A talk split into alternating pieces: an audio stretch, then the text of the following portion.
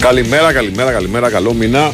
Σε μια μέρα που δεν θυμίζει καθόλου Μάη, αλλά είναι 1η του Μάη και είμαστε εδώ στον Big Wins for FM 94,6. Λόγω της εξέλιξης του πρωταθλήματος ήρθαμε σήμερα για να πρεσαριστούμε μέχρι τις 12 μετά στον Νικολογιάννη. Καλημέρα, καλό μήνα και το Βάιο Τσούτσικα. Πάνω ζήλο στα πλατό, όλες οι δημοκρατικές δυνάμεις μαζεμένες. Σωτήρι Ταπάκο στην οργάνωση παραγωγής εκπομπής. Φίλε, μακάρι οι δρόμοι να ήταν όπως είναι σήμερα κάθε μέρα. Ε. Ναι. Θα είχαμε σωθεί, φίλε. Ε, θα ναι, είχε, αλλά δεν- είχε απλοποιηθεί η ζωή μας. Ε, δεν θα έμενε στην Αθήνα όμως, άμα ήταν οι δρόμοι έτσι. Θα έμενε, ξέρω εγώ, κάπου στη βράχα Βρετανίας. Πάντως Ε, είναι, Να απο- μνημονεύσουμε είναι, το χωριό είναι, μας. είναι απόλαυση, φίλε. Απόλαυση είναι, δεν το συζητάω. Απόλαυση είναι. Έχουμε αυτή τη, αυτό το γλυκό hangover για, από το χθεσινό 90 λεπτό το οποίο ήταν πάρα πολύ έντονο ανάμεσα στον Παναθηναϊκό Ναι. και την ΑΕΚ. Και λέω αυτό γιατί σημαντικά και τα άλλα παιχνίδια, αλλά πολύ δεύτερης σημασίας για την εξέλιξη του πρωταθλήματος. Δεν ξεμπερδέψαμε ακόμα και πάμε σε ένα φινάλε. Δύο στα δύο, έτσι. Δύο στα δύο. Δύο στα δύο στι προβλέψεις. Είχαμε πει. Όχι Εγώ- μόνο εμείς. εγώ. Περίμενε, ρε φίλε. μισό Για λεπτό. πες. Είχαμε πει οι περισσότεροι Ναι. ότι θα είναι πολύ κρίσιμη αγωνιστική για το πρωτάθλημα. Η αγωνιστική όπου ο Παναγενικό έπαιξε την Τούμπα με τον Μπάουκ και η ΑΕΚ έπαιξε το Καρισκάκι με τον Ολυμπιακό. ναι. Δεν είδαμε τίποτα. Klein mine on the line. Δεν είδαμε τίποτα. Ναι, τίποτα. Είπαμε μετά ότι ο τελικός των τελικών θα κρυθεί το πρωτάθλημα στο Μάρς Παναγενικό ΑΕΚ. Δεν, Klein κρυ- mine δεν on the κρίθηκε line. τίποτα. Ναι, ναι. Οπότε τώρα τι θα πούμε, θα κρυθεί την Τετάρτη; Κοίταξε, έχει πει κάτι ανατριχιαστικό ο Μιχάλης, ο Τσόχος. Ναι. Ε, το είπε στην εκπομπή της Παρασκευής, αν δεν κάνω λάθος. Ότι λέει: Είμαστε έτοιμοι να ζήσουμε ε, τίτλο που θα κρυθεί στο τελευταίο λεπτό του καθυστερήσεων του τελευταίου παιχνιδιού; Ναι. Όχι, Μιχάλη. Όχι. Εντάξει. Δεν είμαστε. Με πέναλτι, είπε κιόλας. Ναι. Καλά, δεν είπε με πέναλτι, πέναλτι είπε χθες. Ε, είπε, ε, σαν και εκείνο το πρωτάθλημα της City. Θυμάσαι με την ανατροπή στο 92. ναι, ναι, ναι. Όχι, δεν είμαστε, Μιχάλη. Δεν είμαστε. Τέλος πάντων, να πάρουμε τα πράγματα με τη σειρά. Πάμε να τα πάρουμε τη σειρά, ναι. Λοιπόν. Να πούμε πάλι κάποιες αλήθειες που μπορεί να ενοχλήσουν. Δεν πειράζει όμως. Εντάξει. Κανένα πρόβλημα. Ε, Ήρεμα όμως, ε. Ήρεμα και ωραία. Αγωνιστικά. Η ΑΕΚ ήταν ε, πολύ καλύτερη του παναναικου για 60 λεπτά και με βάση τα, την εικόνα της το παιχνίδι αυτό θα έπρεπε να είχε βάλει γκολ. Εγώ μετράω το ένα δοκάρι γιατί το πρώτο και να μπαίνει ήταν offside του Λιβάη, αλλά σε κάθε περίπτωση το δεύτερο του Τζούμπερ και η Η φάση κεφαλιά του Ελίασον Τζούμπερ ήταν ε, από offside του. ναι, Λιβάη. ναι, ναι, ναι. Το δεύτερο που είναι όμως το δοκάρι του Τζούμπερ και πλασέ του Ελίασον πάνω στο Μπρινιόλι είναι τεράστια φάση. Δηλαδή 9 στη 10 ή 10 στη 10 οι φάσεις αυτές γίνονται γκολ. Ναι, σημαδεύει κλειστή γωνία με το αριστερό. Τεράστια φάση είναι αυτή. Η ΑΕΚ ήταν πολύ καλύτερη του Παναγικού στο πρώτο ημίχρονο. Ο Παναγικό ψαχνόταν. Η αλήθεια είναι ότι είχε πολύ μεγάλο πρόβλημα στα χαφ. Δεν μπορούσε να κυκλοφορήσει την μπάλα καθόλου. Δεν μπορούσε να κυκλοφορήσει την μπάλα. Πρέπει να πούμε κάτι γιατί επικρατεί η άποψη ότι ήταν πλάνο Γιωβάνοβιτς να παίξει με μεγάλες μπαλιές του Μπρινιόλη στον Παλάσιος. Δεν ισχύει αυτό. Μας το εξήγησε στην συνέντευξη τύπου. Είπε ότι δεν είχαμε πει αυτό το πράγμα. Δεν, δεν μ' αρέσει αυτό. Δεν το θέλω αυτό. Άλλο πλάνο υπήρχε. Να περνάει η μπάλα τουλάχιστον μέσα από τα χαφ. Έτσι. Φυσικά πήγαιναν πάνω στο Ρούμπεν και στο Κουρμπέλι. Ε, δύο παίκτες του Μάν, αλλά ε, το περίμεναν αυτό στο Παναθηναϊκό και περίμεναν, ε, μάλλον περίμεναν περισσότερο στο Ρούμπεν πηγαίνουν και είχαν σχεδιάσει στο να πηγαίνει η μπάλα σε ένα από τους δύο ή, ή στο Τζέριν. Ε, δεν έγινε αυτό όμως. Η αλήθεια είναι αυτή. Η ΑΕΚ έπαιρνε συνέχεια τις δεύτερες μπάλες, συνέχεια τις μονομαχίες, ήταν πολύ καλύτερη. Ε, και το πρώτο ημίχρονο σου έδινε την εντύπωση ότι όπου με κάποιο τρόπο η ΑΕΚ θα βρει να βάλει, να βάλει γκολ. Έτσι. Αυτή είναι η πραγματικότητα του πρώτου Έκλεβε ημίχρονου. μπάλες. Ε, Ναι, χαλάγε βεβαίως το- η αλήθεια είναι ότι με βάση την εικόνα της, μεγάλες μεγάλες φάσεις στο πρώτο ημίχρονο πέρα από το δοκάρι δεν έχει κάνει. Πέρα από το δοκάρι του Τζούμπερ, το αριστερό δοκάρι. Το ναι, σουτ ναι, ναι, αριστερό. ναι, γιατί το πρώτο, εξ, ξαναλέω, η μεγάλη φάση είναι λέει offside Λιβάη. Δηλαδή και να μπει θα, θα κυρωθεί το γκολ. Ε, υπάρχουν κάποιες απ' έξω, απ' έξω από την περιοχή κάποια σουτ τα οποία όμως είναι ακίνητα. Ένα δηλαδή κα- το καλύτερο σουτ είναι του Γκατσίνοβιτς το οποίο είναι από καλή θέση αλλά είναι τζούφιο Ναι. και πάει πάνω στον Πρινιόλι. Ναι. Ε, σε αυτό το πρώτο ημίχρονο ο Παναναϊκός δεν μπορούσε να τη δράσει. Ήταν φανερό ότι είχε πρόβλημα στο να κυκλοφορήσει την μπάλα, κάτι που είναι το παιχνίδι του παναναικου Και επειδή είναι αυτό το παιχνίδι και δεν έχει μάθει να παίζει με μπάλες μεγάλες στο χώρο, ε, γι' αυτό και δεν έκανε φάσεις. Η μοναδική φάση που έχει κάνει, που είναι και επίσης πολύ μεγάλη φάση. Αποστημένη φάση. Και αυτή 9 στις 10 ή 10 στις 10 μπαίνει γκολ. Είναι η στημένη φάση του Μπερνάρ, το φάουλ και η κεφαλιά του Σπόραρ. Που εκεί ο Σπόραρ, αν την αφήσεις το Σέγκεφελτ, πιστεύω ότι ο Σέγκεφελτ θα τους στείλει στη γωνία. Ε, Τι να την αφήσει εκεί. εκεί Αλλά εκεί τη- Σε φάτσα με την τον κόλ καρφώνεις. στην καρδιά της μικρής περιοχής. Λοιπόν, στο δεύτερο ημίχρονο έχει μπει πάλι πάρα πολύ δυνατά η ΑΕΚ. Η αλήθεια είναι αυτή. Δηλαδή συνεχίζει από εκεί, από εκεί που σταμάτησε το πρώτο ημίχρονο παρά το γεγονός ότι έχει βγει ο Τσέριν, ο οποίος ήταν τραυματίας και βγήκε και μπήκε ο Μαντσίνη. Τον έβαλε Σε θέση χαφ. σε, σε θέση half έτσι να έχει λίγο πιο επιθετικό ρόλο από τον Τζέριν. Η ήθελε να πάρει πράγματα από αυτόν, αλλά η Άκη συνέχισε να κερδίζει τις μονομαχίες και τις δεύτερες μπάλες. Παρ' όλα αυτά είχε μια-δυο καλές φάσεις η ΑΕΚ. Όχι σουτ στο στόχο, αλλά είχε μια αναμπουμπούλα εκεί μέσα στην περιοχή στο 55 που σουτάρει ο Γαλανόπουλος και ο Κόβιος ο Σέγεφελτ. Είναι φάση αυτή. Βεβαίως. Δεν μπορεί να πεις ότι δεν είναι φάση αυτή. Ε, και είχε και μία ε, και ένα σου του Μουκουντή από σέτα του Κοατσίνοβιτ που η μπάλα πάει πάνω από τα δοκάρια. Από εκεί και πέρα, από το σημείο αυτό, στο, αυτό έχει γίνει στο, περίμενα εδώ, το, στο 62. Από εκεί και πέρα ο Γιωβάνος. Αρχίζει να φθήνει η έχει, ΑΕΚ. κάνει, έχει κάνει τις αλλαγές του το Ιωαννίδη ε, και του Κλέιν Χέσλερ. Κερδίζει μονομαχίε ο Παναναϊκός Ακουμπάει στον Ιωαννίδη πάρα πολύ. Δίνει πολύ μεγάλες μάχες ο Ιωαννίδης. Ε, παίρνει πράγματα από τον Κλέιν Χέσλερ και από ατομικές προσπάθειες. Ισορροπεί το παιχνίδι. Το σβήνει το παιχνίδι όσον αφορά την κυριαρχία της ΑΕΚ ο Παναναϊκός αφού στο τέλος έχει και οριακά την κατοχή. Αλλά δεν μπορεί να κάνει φάσεις. Ε, το, το μεγάλο πρόβλημα του Παναγικού χθες ήταν αυτό. Δεν μπορούσε να κάνει φάσεις. Ε, διότι δεν είχε καλά τον Παλάσιος, διότι και ο Ματσίνη έκανε μητελεί προσπάθειες. Ε, και είχε ένα σου του Τσόκαη μόνο που η μπάλα έφυγε δίπλα από το δοκάρι. Αυτή είναι η εικόνα αγωνιστική του, του αγώνα. Ναι, είναι η πρώτη Αν φορά. έπρεπε να κερδίσει ένας από τους δύο ήταν η ΑΕΚ. Έτσι. Ε, αλλά το μάτι ήταν 0-0 και ο Παναγενικό αυτή τη στιγμή έχει το προβάδισμα λόγω της. Ε, Είναι η πρώτη Λόγω φορά. της ισοβαθμίας. Είναι η πρώτη φορά. Μάλλον είναι σπάνιες οι φορές. Να το πούμε έτσι, δεν το έχω παρατηρήσει πολύ, να σου πω την αλήθεια. Αλλά χθες μου έκανε εντύπωση ότι οι αλλαγές της ΑΕΚ δεν της έδωσαν κάτι χθες. Γιατί συνήθως ο Αλμέιδα με το που. Ναι. Ισχύει αυτό που λες. Με το που βάζει τα φρέσκα πόδια μέσα ξαναπαίρνει boost η ομάδα. Χθες έγινε το αντίθετο. Ο Παναθηναϊκός από τις αλλαγές του ευνοήθηκε. Στο τέλος, στο το τελευταίο και ο τρίτο. Τσόκαη που μπήκε. Δουλε, ε, ε, Γιατί άρχισε να κερδίζει βοήθησε μάχε. πολύ. Άρχισε να κερδίζει μάχες ε, στο, στο χώρο της μεσαίας γραμμής. Ε, ένα είναι αυτό και ένα δεύτερο είναι ότι νομίζω ότι ενώ λέγαμε ότι στην ΟΠΑ Παρίνα ο Παναθηναϊκός ακύρωσε το παιχνίδι της ΑΕΚ, Ναι. νομίζω ότι για το χθεσινό μάτς μπορούμε να πούμε ότι η ΑΕΚ ακύρωσε το παιχνίδι του Παναθηναϊκού. Ναι, όχι, η ΑΕΚ επε- επέβαλε το παιχνίδι της. Ναι. Δηλαδή, στο χειμώνα μάτς μπορούμε να πούμε ότι η ΑΕΚ επέβαλε το παιχνίδι της τουλάχιστον για 60 λεπτά. Γιατί μετά, οκ, Ναι. έσβησε το παιχνίδι. Αλλά για 60 λεπτά η αλήθεια είναι ότι η ΑΕΚ επέβαλε το παιχνίδι της. Ναι. Έβαλε δύσκολα στον Παναθηναϊκό. Τώρα δεν ξέρω αν στο μυαλό των παικτών του Παναθηναϊκού ήταν και το χ. Δηλαδή, αν ήξεραν ότι μόνο με νίκη Είναι δηλητήριο θα αυτό, παίζαν μπαίνει λίγο, στο μυαλό θα σου. παίζαν κάποια λίγο στιγμή. διαφορετικά. Η, η ουσία είναι όμως ότι δεν ήταν το σχέδιο αυτό. Το σχέδιο δεν ήταν αυτό και μας το εξήγησε ο Γιοβάνο μετά Ναι. το τέλος.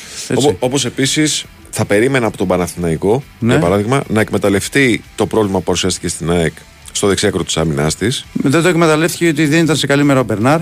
και ο Χουάνκαρ. Και ο Χουάνκαρ ήταν πολύ κακός. Ναι. Ο, ο Χουάνκαρ έκανε και προσωπικά ατομικά λάθη. Ναι. Έτσι. Ε, η ΑΕΚ είχε, δεν είχε έναν.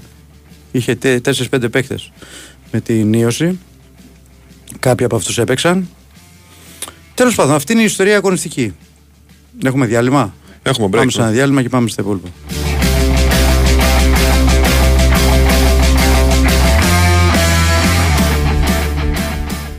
Η Winsport FM 94,6.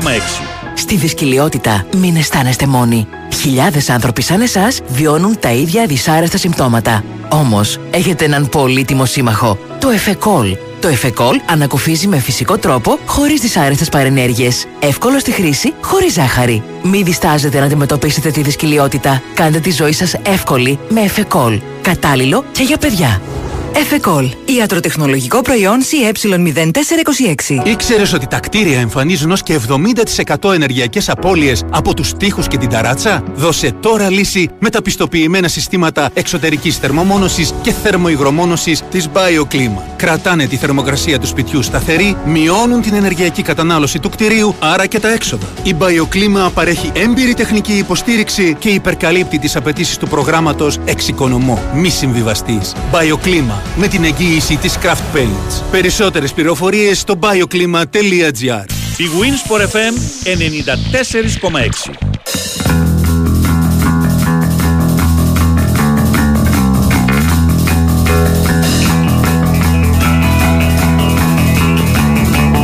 Λοιπόν, Πριν συνεχίσουμε, θέλω να πω δύο πράγματα. Τέλος πάντων. ναι, πες.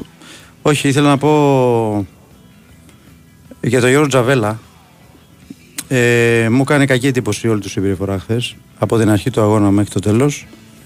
Ε, το λέω με λύπη μου διότι τον Τζαβέλα τον είχα σε πολύ μεγάλη εκτίμηση. Ε, πριν το παιχνίδι έχει βγει έξω περνάει μπροστά από όλες τις θύρες. Με τα χέρια στην τσέπη, κοιτάει στην εξέδρα. Καταλαβαίνεις ότι όλο αυτό δεν είναι και το πιο απλό πράγμα σε ένα παιχνίδι που βγάζει ο τόπος. Και μετά πήγε και την είπε και στο Γιωβάνο κάποια στιγμή. Ε, στη διάρκεια. Ε, Νομίζω, Τσα- Τσαντίστηκε ο Γιωβάνοβιτς. νομίζω δεν τον τιμάει αυτό, αλλά με στενοχωρεί γιατί τον είχα σε εκτίμηση. Έτσι. Αλλά αυτό που είδα χθες ε, για το σκοπό μπορεί οποιοδήποτε να κάνει το οτιδήποτε. Πάμε λίγο να δούμε τα διαιτητικά, διότι Ναι. εδώ νομίζουμε ότι, νομίζω εγώ ότι για δεύτερο συνεχόμενο παιχνίδι μετά από αυτό στην ε, Παπαρένα υπάρχει αλλίωση. Ε, οι δύο και οι δεύτερες κίτρινε κάρτες στο Μουκουντή είναι καθαρές και οι δύο. Η μία πάνω στο Σπόραρ που με τον, ε, με τον νόμο το βγάζει εκτός πορείας σε υποσχόμενη επίθεση. Ο Σπόραρ έφευγε προς το τέρμα της ΑΕΚ. Ε, και δεν του, του τη χαρίζει τη δεύτερη κίτρινη εκεί και του τη χαρίζει όταν τραβάει και τον Ιωαννίδη στο 85, στο 82 κάπου εκεί, ε, που είναι επίσης δεύτερη κίτρινη όπως είναι δεύτερη κίτρινη και του Βίντα όταν ο Τσόκαη τσιμπάει την μπάλα Το και κουτούλησε, πάει με δεν το πολύ κουτούλησε. δύναμη πάνω του Είναι απρόσθετο μαρκάρισμα, αλλά είναι, είναι, επικίνδυνο μαρκάρισμα. είναι δύο κόκκινες κάρτες στο Μουγουντή και στο Βίντα. Επειδή όλοι θα μου πούν για το θέμα του Μπερνάρ και το λέει και η Άκα για το Ρώτα, φυσικά και έπρεπε να πάρει κίτρινη κάρτα ο Μπερνάρ εκεί και έπρεπε να δοθεί φάουλο. Κόκκινη δεν είναι όμως. Κόκκινη δίνεις όταν έχεις πρόθεση. Στην προηγούμενη περίπτωση ο Μπερνάρ ε, άπλωσε το χέρι του για να ε, ισορροπήσει, για να βρει καλύτερα την, ε, για να έχει την κατοχή της μπάλας καλύτερα, όπως κάνουν οι περισσότεροι όταν ε, ε, θέλουν να έχουν την κατοχή της μπάλας. Αλλά ήταν απρόσκλητο το χτύπησε ο Ρότα και μακάρι το παιδί να είναι καλά και να, να πάνε όλα καλά. Γιατί τελικά το χτύπημα ήταν δυνατό. Ναι. Σε καμία περίπτωση δεν είναι κόκκινη κάρτα όμως. Είναι κίτρινη κάρτα. Υπάρχουν και άλλες πολλές φάσεις που δεν θέλω τώρα να κάτσω να τις αναλύσω. Φάουλ έξω από την περιοχή ε, όταν ο Ελίασον αγκαλιάζει τον Χουάνκαρ και δεν δίνει τίποτα. Με το Γαλανόπουλο. Γενικά η, ο διαιτητής της προστάτευσε την ΑΕΚ και είναι για δεύτερο συνεχόμενο παιχνίδι. Το ένα ήταν στην ΟΠΑ Παρένα με, τα, με, τις, ε, ε, με την κόκκινη κάρτα που δεν πήρε ο Άμραμπαντ δύο φορές και το πέναντι του Χατσαβή. Είναι η δεύτερη φορά χθες. Και δεν είναι μόνο το χθεσινό ότι πες, μπορεί να, έ- να έπαιζε με 10 παίκτες η ΑΕΚ και να ερχόταν 0-0. Λέω εγώ τώρα από το 50 μπορεί και να μην γινόταν. Μπορεί και να κέρδισε ο Παναγιώτης. Είναι ότι- ότι στη συνέχεια η ΑΕΚ θα έχει κάποιους παίκτες που δεν θα έπρεπε να έχει. Δηλαδή την Τετάρτη θα παίξουν το Ολυμπιακό και θα έχει Μουκουντή και ο Βίντα που θα έπρεπε να φάνε κόκκινη κάρτα. Κατάλαβες ποιο είναι το θέμα. Δηλαδή και μου κάνει τρομερή εντύπωση ότι ο συγκεκριμένος είναι ελίτ διαιτητή και θα περίμενες να υπάρχει μια ισονομία. Δηλαδή θα, να υπήρχε μια ίση απόσταση ανάμεσα στις δύο ομάδες. Κάτι τέτοιο δεν φάνηκε. Εγώ θα σου πω το εξής: Ότι γενικά ο Πορτογάλος χθες έδειξε ότι ήθελε να αφήσει το σκληρό παιχνίδι, το δυνατό παιχνίδι. Το άφησε το παιχνίδι. Είναι αυτό έτσι. όμως υπέρ της ΑΕΚ. Γιατί η ΑΕΚ παίζει πάρα πολύ σκληρά. Λέω όμως Στο το άλλο εξής: αντιδικό. Ότι ε, εγώ τα ακούω όλα. Όλες τις εξηγήσεις, ακούω για όλες τις φάσεις. Δεν μπορώ να καταλάβω πώς αφήνει τη φάση του Βίντα με τον Τζόκα να περάσει. Δεν μπορώ να το καταλάβω αυτό. Γιατί είναι, είναι επικίνδυνο παιχνίδι. Άθελά του ο Βίντα, δεν προλαβαίνει την μπάλα. Την προλαβαίνει ο Τσόκα. Όχι, είναι υποσχόμενη επίθεση κιόλας. Δηλαδή ο Πέρα από Τσόκα όλα μπαίνει τα στην άλλα. περιοχή. Παιδί μου είναι επικίνδυνο Γι' παιχνίδι. αυτό είναι κίτρινη κάρτα. Είναι επικίνδυνο παιχνίδι. Έτσι. Πέρα από όλα τα άλλα, είναι επικ- επικίνδυνο παιχνίδι. Λοιπόν, δεν μπορώ να καταλάβω πώς αφήνει αυτή την κάρτα και όσο για τις φάσεις του Μουκουντή, εγώ λέω ότι συμφωνώ ότι έπρεπε να αποβληθεί κυρίως για τη δεύτερη φάση, Ναι. στο 20 λεπτό, που τραβάει τον Ιωαννίδη την ώρα που πάει να ξεμαρκαριστεί. Είναι ξεκάθαρο κίτρινη, και ξεκάθαρη κίτρινη κάρτα αυτή, αλλά σε ένα παιχνίδι στο οποίο πήγε να το αφήσει να, να παιχτεί σκληρά, ε, έχουμε και πολλά άλλα γύρω-γύρω φάουλ τα οποία ενδεχομένως ε, τα έχει αφήσει να περάσουν διαιτητή. Έτσι. Ναι, αλλά είναι φάουλ τα οποία όμως είναι και έξω από την περιοχή της ΑΕΚ και η ΑΕΚ πάντα παίζει με δυναμισμό. Και όταν ο διαιτητής αφήνει τέτοια μαρκαρίσματα είναι πρόβλημα. Βέβαια, η ΑΕΚ φίλε είναι νομίζω η μόνη ομάδα που δεν έχει φάει κόκκινη κάρτα στο αυτό. Ε, αυτό τι λέει δηλαδή. Έτσι. Τυχαίο είναι. Και, πε- και είναι μια από τις πιο δυνατές ομάδες στα μαρκαρίσματά της. Γι' αυτό σου λέω. Δηλαδή, ε, ένα κομμάτι είναι το αγωνιστικό, το εξηγήσαμε, αλλά και ένα κομμάτι είναι το ιδιωτικό. Δεν πάμε να το, περα, να το αφήσουμε να περάσει έτσι. Και είναι η δεύτερη φορά σε παιχνίδια ΑΕΚ Παναθηναϊκός στα playoff. Δεν είναι η πρώτη φορά. Ε, και το άλλο που φυσικά είδαμε στην ένδειξη τύπου μετά όσο πήγαμε, ο Ιβάν Γιωβάνοβιτς κάτσε σε μια ψηλά. Έμεινε ο τελευταίος των Μεγανών, ο οποίος δεν είπε κουβέντα η διαιτησία. Ο Αλμέιδα νομίζω ότι μετά τα χθεσινά μπήκε σε αυτούς τους προπονητές που ουσιαστικά λένε άλλα πράγματα από αυτά που συμβαίνουν. Μίλησε για τη διαιτησία γενικά, μίλησε για δώρα, άφησε υπονοούμενα για τον Παναθηναϊκό. Ε, Δυστυχώς με την χθεσινή του στάση στη συνέντευξη που έχασε πάρα πολλούς πόντους όσον αφορά το, το χαρακτήρα του και τα όσα λέει. Ε, σε αυτό το κομμάτι ο Γιωβάνοβιτς δεν έχει τέρη. Ένας προπονητής ο οποίος όση αδικία και αν νιώθει μέσα του ποτέ δεν θα τη βγάλει, ποτέ δεν θα το φέρει σαν δικαιολογία. Και νομίζω ότι ε, αυτή τη στιγμή είναι και ο μόνος που το κάνει. Γιατί είδαμε χθες ότι σε ένα παιχνίδι που η Άκη ήθελε να το νικήσει και παρά την εύνοια που είχε δεν τον νίκησε, παρότι ήταν και πολύ καλύτερο τον Παναναϊκό, ο Αλμέδα θυμήθηκε να μιλήσει για διαιτησία σε ένα παιχνίδι που ευνοήθηκε η ομάδα του, γιατί αυτή είναι η πραγματικότητα. Είπε βέβαια για κόκκινη του Μπερνάρ και κόκκινη του Μουκουντή, που δεν είναι ίδιες φάσεις όμως, και του Μπερνάρ είναι κίτρινη. Και θυμήθηκε για ένα πέναλτι που έγινε, λέει, στην ΟΠΑ Παρένα, το οποίο φαντάζομαι ότι λέει το Του τελευταίο που Τομπάνοβιτς. δόθηκε. Εντάξει, αν προπονητής υποστηρίζει ότι αυτό το πράγμα είναι πέναλτι, εγώ δεν έχω να πω κάτι άλλο. Η φάση δηλαδή είναι πεντακάθαρη. Ο Παλάσιος προλαβαίνει πρώτος που πηγαίνει στην μπάλα, τη διώχνει και ο Αραούχο τον κλωτσάει. Αυτά έλεγαν και από τη διοίκηση της ΑΕΚ και το, το κακό είναι ότι μπήκε σε αυτό το τρυπάκι και ο Αλμέιδα. Πράγμα που δείχνει ότι. Ε, ενώ τότε δεν το είπε και το λέει τώρα, δείχνει ότι ίσως πρέπει να το πει. Για να Εγώ το λέω πει. ότι δεν τη βοηθάει την ΑΕΚ. Αυτή η Εντάξει, κουβέντα. οκ. Εγώ σου λέω ότι μέχρι τώρα ο Αλμέιδα δεν έχει δείξει τέτοια δείγματα. Χθες με απογοήτευσε. Δεν τη βοηθάει την ΑΕΚ γιατί η ΑΕΚ έχει τώρα μπροστά της. Δεν έχει φτιάξει μια φοβερή ομάδα. Ναι. Δεν έχει κανένα λόγο να μιλήσει για διαιτησία. Ναι. Όταν ξέρεις ότι τους έχει ευνοημένος. Δεν μιλάς, δηλαδή κάνει. Δηλαδή κάνεις, τέλος πάντων, μην πω τώρα αυτά που κατηγορούν κάνουν, αλλά τέλος πάντων. Τα άλλα τα είδες καθόλου; Έμαθες τι έγινε στα άλλα. Φάσεις είδα. Ρε Στο- φίλε, μπορεί να μου πεις στο πώς ΠΑΟΚ- είναι Στο δυνατό ΠΑΟΚ Άρης, αυτό το πράγμα, το το- πέναλτι στο Ματέο να μην δίνεται; Τρομερό παιχνίδι, αλλά έχει ευνοηθεί ο Πάοκ εκεί. Είναι πέναλτι στο Ματέο και κόκκινη κάρτα του Κουλιαράκη. Και σε ποιο λεπτό είναι; Στο 30. Μπορεί να γίνει και άλλο μάτσο. Στο 0-0 είναι. Ε, μπορεί να γίνει άλλο μάτς. Ευνοείται και ο Πάοκ. Ο Ολυμπιακός σκέφτησε εύκολα. Ξέσπασε, αναμενόμενο. Ναι, δεν υπήρχε βόλος όμως στο μάτς. Εντάξει, ο Βόλος Σύμφωνα τώρα- τουλάχιστον με τις, Ο Βόλος ε, τώρα σβήνει, δεν είναι. Σύμφωνα με τις ατάκες ε, ε, των ανθρώπων που ήταν στο γήπεδο. Δηλαδή, μίλησα με τον Μπάμπε χθες, μου λέει δεν, δεν εμφανίστηκε, μου λέει. Ακόμα τον περιμένουμε. Είναι κάπου στα διόδια. Ναι. Ε, εντάξει, ο Ολυμπιακός αυτά τα μάτια τα έχει όμως. Δηλαδή, έχει κάνει κάποια παιχνίδια που έχει βάλει πολλά γκολ. Κάποια στιγμή ξεκολλάει. Το θέμα είναι ότι δεν έχει, ξέρεις, δεν έχει μια ροή στα παιχνίδια του αυτά. Ε, και εδώ που τα λέμε τώρα, είναι και η ομάδα που θα ρυθμίσει σε πολύ μεγάλο βαθμό την εξέλιξη του αθλήματος. Ε. Γιατί παίζει και με τους δύο. Ένα εντός, ένα εκτός. Καταρχάς, εσύ πιστεύεις ότι θα γίνει το 3 στα 3. Εγώ δεν το πιστεύω. Κοίταξε την ΑΕΚ, η ΑΕΚ, θεωρώ ότι είναι ένα ποσοστό 90% να κάνει τις νίκες. Ναι. Πες μου και τον Παναθηναϊκό, να σου πω ότι είναι λιγότερο το ποσοστό. Ε, Δεν ξέρω, δεν ξέρω. Γιατί έχει ένα. Θέλω να δω τα μάτια Τετάρτης. Να σου πω γιατί. Θέλω να δω τα μάτια Να Τετάρτης. σου πω γιατί. Γιατί; Η ΑΕΚ παίζει μέσα με τον Ολυμπιακό.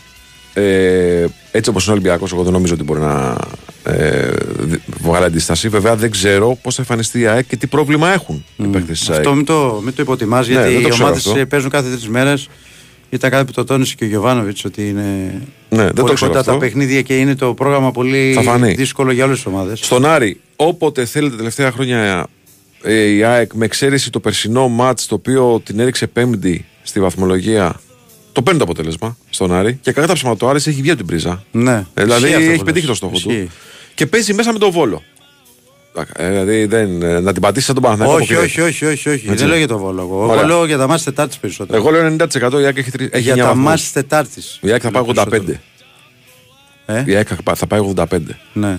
Ε, σε ένα ποσοστό 90%. Ο Παναθηναϊκός παίζει με τον Πάουκ μέσα που ο Πάουκ ναι, μεν και αυτός κουβαλάει τα δικά του θέματα, αλλά είναι η ομάδα που τον έχει δυσκολέψει, τον έχει ζωρίσει περισσότερο από οποιοδήποτε άλλο μετά την ΑΕΚ Ναι. στο πρωτάθλημα. ναι. Έτσι. Πάρα πολύ ζόρι έχει φάει από τον ε, Πάουκ με τον Ολυμπιακό. Υπήρχε και ένα ματ στο οποίο έκανε ο Παναθηναϊκός παρέλαση στο 2-0. Το πρόσφατο. Με τον Πάουκ δεν υπάρχει τέτοιο ματ. Δηλαδή να πεις ότι ήταν πολύ καλύτερος. Έχει Ολυμπιακό έξω, ό,τι και να σημαίνει αυτό. Και μετά στο τέλος, και εγώ πιστεύω θα το πάρει το μάτς με τον Άρη μέσα, θα το πάρει. Έτσι. Δεν θεωρώ πάρα πολύ. ε, Θεωρώ λιγότερο πιθανό το 3 στα 3 από το- για τον Παναθηναϊκό παρά για την ΑΕΚ. Τέλος πάντων, όποιος είναι πρώτος, έστω και σε ισοβαθμία την Κυριακή το βράδυ, θα πάρει το πρωτάθλημα. Την Κυριακή το βράδυ, μετά τον Ολυμπιακό. Ναι, λες. ναι, ναι. Έτσι, μετά τον Ολυμπιακός Παναθηναϊκός. Ναι. Ναι. Όποιος είναι πρώτος εκεί. δεν νομίζω τελευταία Ε, ναι, μας. γιατί η ΑΕΚ έχει μέσα Βόλο και ο Παναθηναϊκός έχει μέσα Άρη. Δηλαδή, Ναι, επειδή και ο Άρης όπως λες έχει, οκ, θα είναι μια ομάδα που, που θα έχει βγει στην Ευρώπη, δεν θα έχει το κίνητρο. Μμ. Ε, πιστεύω ότι όποιος είναι πρώτος τελευταία, αγωνι- ε, πρώτη τελευταία αγωνιστική πιστεύω θα το πάρει. ναι. Αλλά να δούμε θα γίνει Τετάρτη και την Κυριακή, γιατί πιστεύω ότι Τετάρτη και Κυριακή είναι δύο παιχνίδια για τις δύο ομάδες, κυρίως για τον Παναθηναϊκό, που είναι παιχνίδια πάρα πολύ δύσκολα και για την ΑΕΚ επίσης. Το ματς Τετάρτης μπορεί κάποιος να το θεωρεί πολύ απλό και εύκολο. Εγώ δεν το βλέπω πολύ εύκολο. Ναι, εγώ το βλέπω. Απλό. Εντάξει, οκ. Εγώ το βλέπω απλό. Ξέρεις τι, δεν με πείθει ο Ολυμπιακός ότι μπορεί να. Ναι, αλλά είναι να ένα λες- παιχνίδι. Καλά, προφανώς. Άμα βρεθεί ο Ολυμπιακός δηλαδή στη μέρα του, Το μόνο, που, το μόνο που με κάνει να, βα- κάχω- να κάνω δεύτερες σκέψεις είναι δεν ξέρω σε τι κατάσταση είναι παίχτε της γι' ΑΕΚ. αυτό σου λέω, παίζουν Έτσι. πολύ μεγάλο ρόλο τα συνεχόμενα παιχνίδια. Καταλαβες. Λοιπόν, πάμε break. Εγώ να σας πω ότι είσαι στην BWIN για τις ενισχυμένες αποδόσεις, τις χιλιάδες στοιχηματικές επιλογές σε αμέτρητα πρωταθλήματα και τα πρωτότυπα ειδικά. Όλα σε ένα σύγχρονο και φιλικό app. Επιτρέπεται σε έναν των 21, ρυθμιστή σε app. Γραμμή βοήθειας και θεά 1114, υπεύθυνο παιχνίδι. Όροι και προποθέσει στο bwin.gr.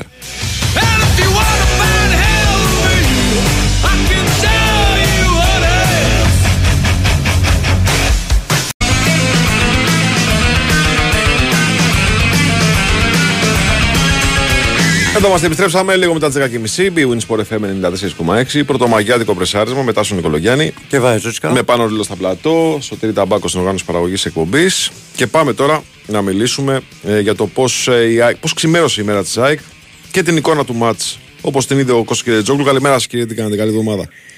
Καλή εβδομάδα παιδιά, καλό μήνα. Καλό, καλό μήνα, καλό είμαστε μήνα. καλά. Καλό μήνα. Ε, συννεφιά βλέπω. Πολύ ρε φίλε. Για πρωτομαγιά δηλαδή. σήμερα. Παράτερος Ναι. καιρός. Δεν πιάσαμε το Μάη. Δεν το χθες. πιάσαμε. Όχι. Δεν θα το πιάσουμε και σήμερα. λοιπόν, ε, κα, κα, εντάξει το παιχνίδι ε, καταρχάς ήταν ε, απολαυστική εμπειρία. Δηλαδή ήμουνα στη, πα- πάνω από τα δημοσιογραφικά εκεί Ωραία ατμόσφαιρα. Ήμουν ε. και μο... ε, Ναι. Ε, η- η- ήτανε... Κοίτα, στο, στο πρώτο...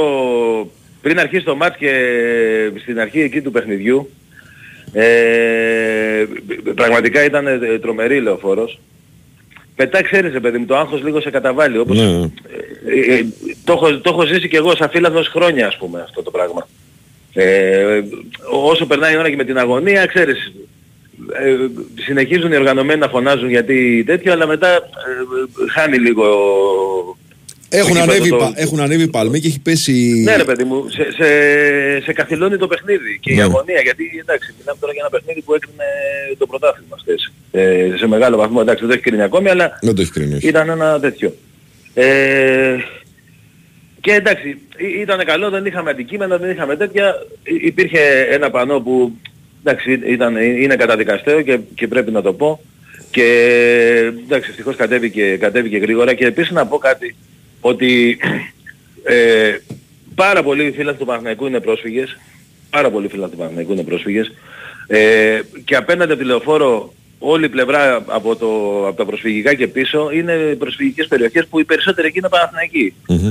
Ε, απλά αυτό το λέω και το λέω και για τους Ολυμπιακούς που εκεί κι αν είναι πρόσφυγες σε, σε τεράστιο βαθμό. Επίσης ο Απόστολος Νικολαίδης έχει μεγαλώσει στην Κωνσταντινούπολη που είναι ένας μύθος για, το, για τον Παναθηναϊκό. Απλά το λέω να το έχουν στο μυαλό τους κάτι εντάξει.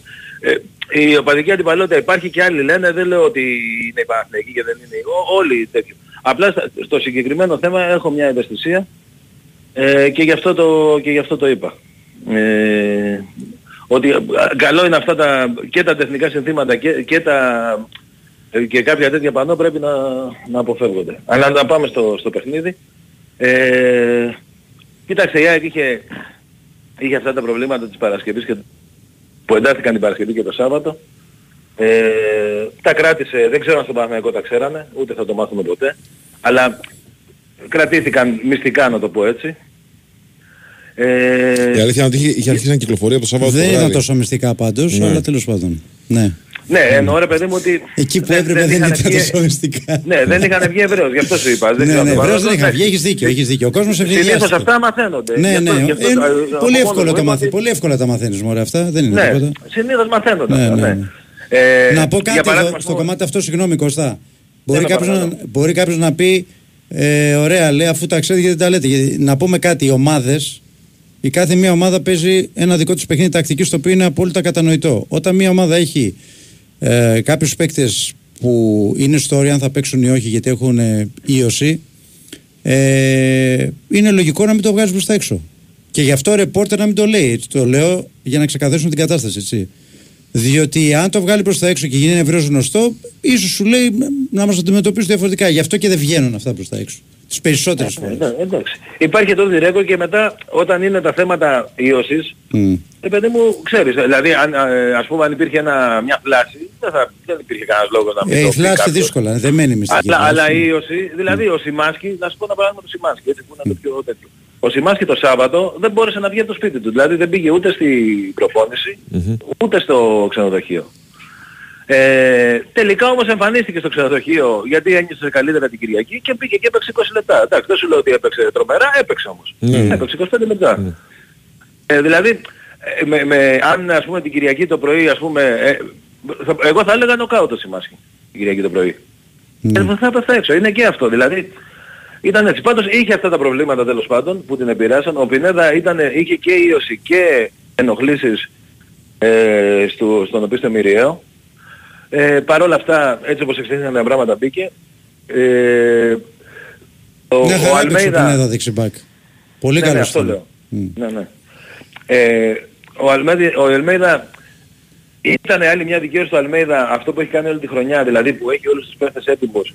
Μπήκε ο Γαλανόπουλος σε αυτό το παιχνίδι που εντάξει κακά τα ψέματα ο Γαλανόπουλος είναι μια επιλογή πολύ πίσω από τους άλλους. Έχει παίξει βασικός στο κύπελο μόνο και έχει μπει αλλαγή σε κάποια παιχνίδια. Χθες όμως επειδή ήθελε να παίξει με δύο αμυντικά χαφ, όπως το συζητάγαμε όλη τη βδομάδα, ήθελε να παίξει με δύο αμυντικά χαφ και από τη στιγμή που δεν, δεν μπορούσε να βάλει το Σιμάνσκι από την αρχή, δεν γινόταν να το βάλει το Σιμάνσκι από την αρχή, θα σας εξήγησα τους λόγους πριν, έβαλε τον επόμενο. Ε, δηλαδή δεν, δεν, αν- δεν άλλαξε το πλάνο του να βάλει ένα οχτάρι ας πούμε το Μάνταλο για παράδειγμα. Έβαλε το, το επόμενο αμυντικό χαφ και νομίζω βγήκε ο Γαλανόπουλος. Δηλαδή δεν ξέρω τη γνώμη τη δική σου που είδα το παιχνίδι, νομίζω Καλός πήγε ήταν, καλά. καλός ήταν, μια χαρά Ο ήταν. Γαλανόπουλος ήταν νομίζω πολύ πήγε καλός. Μια καλά. χαρά ήταν. Μια χαρά Πολύ ήταν. καλός ήταν ο Γαλανόπουλος. Λοιπόν, η, η ΑΕΚ μπήκε ε, πολύ δυνατά στο μάτς. Μπορούσε να, να σκοράρει εκεί στην αρχή και γενικά είχε, είχε την μπάλα, είχε τις προϋποθέσεις, έκανε κάποιους ε, συνδυασμούς και από την άλλη πλευρά κατάφερε να, να κλείσει πίσω το, το Παναθηναϊκό. Δηλαδή ε, ο Μπερνάρ, ας πούμε, που στα τελευταία μάτς ε, θεωρώ ότι στα προηγούμενα παιχνίδια ήταν από τους πιο καθοριστικούς παίκτες του Παναθηναϊκού. Ε, χθες ε, και, με τον Πινέ- και στην αρχή με τον Ρώτα και μετά με, το, με τον Πινέδα περιορίστηκε αρκετά. Ε, ε, επίσης αυτό που έγινε με τον Πινέδα, το ότι μπήκε εκεί δεξί μπακ, ε, ί- ίσως της, βγ- της βγήκε σε καλό της άξιο ένα κομμάτι. Δηλαδή ότι ο Πινέδα επειδή έχει τις κινήσεις του κεντρικού χαφ και επειδή ο Μπερνάρ με την εντολή του Γιοβάνοβιτς φαντάζομαι κάνει αυτό το τρικ και γίνεται σαν δεκάρι κάποιες στιγμές ε, και ανεβαίνει ο Χουάνκαρ αριστερά, ο Πινέδα γνωρίζοντας εκεί τους χώρους καλύτερα τον ακολουθούσε καλύτερα Μμμ, μμμ. στο, στο κομμάτι εκείνο. Ε, τέλος πάντων νομίζω ότι στο πρώτο ημίχρονο η ΑΕΚ θα μπορούσε να έχει ανοίξει το σκορ. Ε, είχε και ο Παναθηναϊκός βέβαια την ευκαιρία του από την κεφαλιά του Σπόραρ στο, στο 40. Ε, στο δεύτερο ημίχρονο εκεί μέχρι το 60-65 πάλι η ΑΕΚ ε, προσπάθησε. Μετά άρχισε το παιχνίδι Εντάξει, μετά σιγά σιγά ο Πα- και ο Παναθηναϊκός ε, προσαρμόστηκε στο παιχνίδι ότι να μην, να μην, να μην το χάσει και στο τελευταίο 15 λεπτό, 20 λεπτό που η ΑΕΚ έκανε τις τρεις αλλαγές και περίμενα και εγώ ότι ε, όπως έχει γίνει στα- σε, σε πάρα πολλά παιχνίδια φέτος και, και στα δύο προηγούμενα σε πολύ μεγάλο βαθμό και στο Καρασκάκι και με το ΠΑΟΚ ε, ότι με, αυ- με, με αυτούς τους τρεις που μπήκαν Μάνταλο, Φερνάντες και Άμραμπατ ότι η ΑΕΚ θα κάνει έτσι μια-δύο καλές τελικές στο τέλος μήπως ε, βγήκαν ένα γκολ. Αυτό δεν έγινε. Στο τελευταίο 15 λεπτό του παιχνιδιού δηλαδή η ΑΕΚ δεν κατάφερε να, να απειλήσει τον Παναθηναϊκό. Δεν, δεν βοήθησαν και οι τρεις αυτοί που μπήκαν. Δεν το λέω σαν μοφή, αλλά Όχι, είναι είναι αλήθεια. πραγματικότητα, ναι, πραγματικότητα. ναι, δεν έγινε, δεν έγινε κάτι. Ο Παναθηναϊκός μετά, εκεί άρχισε και όλο το κήπεδο μετά πάλι να, να, να φωνάζει, πήρε θάρρος, ε, μπήκε και ο Ιωαννίδης νομίζω έπαιξε σημαντικό ρόλο. Ε, εντάξει δεν έκανε κάποια, δεν απείλησε την ΑΕΚ ε, με κάποια τελική προσπάθεια, αλλά πήρε φάουλ, ε, κράτησε την μπάλα, έμπαινε πολύ δυνατά, ε, δεν επέτρεψε στις- στα στόπερ τσάκ που στα τελευταία μάτια βγαίνουν πολύ μπροστά να βγούνε Ή- ήταν σημαντική παρουσία του και νομίζω ήταν και, και από την πλευρά του, του Γιωβάνοβιτς ήταν και, και η είσοδος του Τσοκάη μια έξυπνη κίνηση. Και του Κλέιν Χέσλερ. γιατί ανέβασε, ανέβασε το pressing πολύ, ψηλά, πολύ πιο Ναι, ψηλά ναι, ναι. και, και δυσκόλεψε, δυσκόλεψε το Δηλαδή μπορεί να φάνηκε σε μια κίνηση αρκετά αμυντικογενή, αλλά τελικά είχε, είχε καλό αποτέλεσμα χωρίς να, χωρίς να αλλάξει κάτι ή να κλειστεί ο Παναγιακός πίσω. Και έτσι φτάσαμε, στο, φτάσαμε σε αυτό το αποτέλεσμα. Εγώ θα πω αυτό που έλεγα και πριν το μάτσο, ότι για μένα αυτό το πρωτάθλημα κατά 90% δίνει το πρωτάθλημα στον Παναθηναϊκό. Ειλικρινά δεν το λέω για να, Δεν να το πω κάτι, πιστεύω για έτσι να όπως το λες αγχώσω Κώστα. Δεν το πιστεύω. ή για να αγχώσω... Ναι, ναι, θα, θα μου πεις τι νομίζεις. Ναι. Δεν το λέω ούτε για να αγχώσω τον Παναθηναϊκό, εννοείται αυτό, είναι αστείο να το συζητάμε καν. Ούτε πιστεύω ότι θα δώσει τα παιχνίδια ο Παναθηναϊκός και ο Πάο- ο Πάο και ο Ολυμπιακός για να το πω στα ίσα δηλαδή επειδή τέτοιο. Απλά ε, ε, είναι, είναι το κίνητρο των ομάδων. Ε, αυτή τη στιγμή δεν υπάρχει ομάδα που να έχει μεγαλύτερο κίνητρο από, από τον Παναθηναϊκό. Ξέρω ότι με τρεις νίκες παίρνει το πρωτάθλημα. Ε, και θεωρώ πάρα πολύ δύσκολο να μπορέσει ένας αντίπαλος ε, που δεν έχει αυτό το κίνητρο, το κίνητρο του είναι η τρίτη θέση και αυτή όχι εξασφαλισμένη, τουλάχιστον για τον Ολυμπιακό, γιατί υπάρχει και τελικός ΕΚΠΑΟ, ε, να, να μπορέσει να, να του κάνει τη ζημιά. Από εκεί πέρα τώρα, αν ε, ο, ο Παναθηναϊκός ένα παιχνίδι και είναι πάρα πολύ κακός, ε, το πνίξει το άγχος και καταφέρει ο, ο, ο άλλος και του πάρει μια σοβαλή, εντάξει αυτό μπορεί να γίνει, γι' αυτό αφήνω και ένα, ένα ποσοστό πάνω σε αυτό. Επίσης και η ΑΕΚ έχει να διαχειριστεί τώρα μια, μια, μια επίσης περίεργη κατάσταση, γιατί σίγουρα μετά το χθεσινό υπάρχει απογοήτευση ε, ε, που ε, πλέον έφυγε η κατάσταση από τα χέρια της και για να ξαναγυρίσει θα πρέπει ο Παναθηναϊκός να, να χάσει πόντους ή με τον Παναθηναϊκό ή με τον ε, ΠΑΟΚ ή με τον, ε, ή με τον Ολυμπιακό. Έχει, έχει μπροστά του το παιχνίδι με τον Ολυμπιακό ε, που πλέον είναι πάρα πολύ δύσκολο γιατί ε, και πρέπει οπωσδήποτε να το κερδίσει η ΑΕΚ εννοείται, και απ' την άλλη ε, είναι δύσκολο να διαχειριστείς ότι περιμένεις και ένα άλλο αποτέλεσμα ε, σε ένα άλλο γήπεδο. Ε, επίσης είναι όλοι αυτοί οι τραυματισμοί, δηλαδή και ο Ρώτα μετά από αυτό το χτύπημα που δέχτηκε χθες και πήγε στο νοσοκομείο το βλέπω απίθανο να παίξει Τετάρτη, δηλαδή οπότε πάλι εκεί θα γίνει μια αλχημία. Δεν ξέρουμε τώρα από αυτούς που ανώσαν πόσοι θα είναι καλά. Ε, ο Γιόνσον όταν αποχώρησε μου φάνηκε ότι κάτι είχε, ε, μπορεί και αυτός να έχει πρόβλημα. Τέλος πάντων είναι ένα παιχνίδι που οπωσδήποτε η ΑΕΚ πρέπει να το πάρει Αυτά θα έστω φανούν μισό σήμερα, Κώστα, ε. Λογικά τα προβλήματα. ναι, σήμερα. σήμερα. Πρέπει να το πάρει έστω με μισό μηδέν. Πρέπει ο κόσμος ΑΕΚ που χθες τη συντόνισε μέσα στο γήπεδο και διαβάζουν μετά στα μέσα κοινωνικής δικτύωσης όλοι δεν, δεν είδαν να πει κάτι κακό για την ΑΕΚ παρότι φαίν- είναι ένα αποτέλεσμα που απομακρύνει το πρωτάθλημα. Όλοι λέγανε τα καλύτερα και για την ομάδα και για τον προπονητή και για όλους. Αυτό πρέπει νομίζω και ο κόσμος ΑΕΚ να το δείξει την Τετάρτη και να βοηθήσει την ομάδα γιατί θεωρώ ότι αν σε ένα παιχνίδι χρειάζεται η ομάδα της συμπαράστασης του κόσμου της ε, σε όλα τη χρειάζεται εννοείται αλλά ε, σε αυτό το παιχνίδι τε- το χρειάζεται ακόμη περισσότερο. Είναι ένα παιχνίδι με τον Ολυμπιακό. Ε, σίγουρα και ο Ολυμπιακός θα έχει τη φιλοδοξία. Όλη τη χρονιά έχει... Τα τελευταία χρόνια δηλαδή έχει μια με- μεγάλη, υπάρχει μια μεγάλη αντιπαλότητα μεταξύ των ομάδων. Είναι γνωστό αυτό. Ε, Είναι σίγουρα και μια φιλοδοξία να, ε, του, του Ολυμπιακού να τελειώσει ένα το πρωτάθλημα. Ε, Θα, είναι, θα γλυκάνει κάπως τη, τη, την πολύ έτσι, αποτυχημένη και κακή χρονιά που έκανε φέτος. Οπότε και η Α- η ΑΕΚ πρέπει να έχει και τον κόσμο της εκεί και θεωρώ ότι σίγουρα ότι ο προπονητής και οι παίκτες θα κάνουν ό,τι καλύτερο μπορούν να πάρει αυτό το μάτς και αν γίνει κάτι έγινε. Αν δεν γίνει θα το πάρει ο Παναθηναϊκός και, και πάμε για του χρόνου. Αυτό. Ναι. Αυτά είναι Εγώ νομίζω το γενικό ότι- μου σχόλιο. Εγώ νομίζω για το πρωτάθλημα που λες ε, Καταρχάς πιστεύω πάω και ο Ολυμπιακός έχουν τρομερό κίνητρο Το Europa Ναι. League Ναι Έτσι. εντάξει απλά σου, σου είπα Ε, δεν, δεν υπάρχει μεγαλύτερο κίνητρο να το να πάρεις το πρωτάθλημα. Ο Άρης και ο Βόλος, συμφωνώ, ο Άρης και ο Βόλος π.χ. αυτή τη στιγμή δεν έχουν κανένα κίνητρο.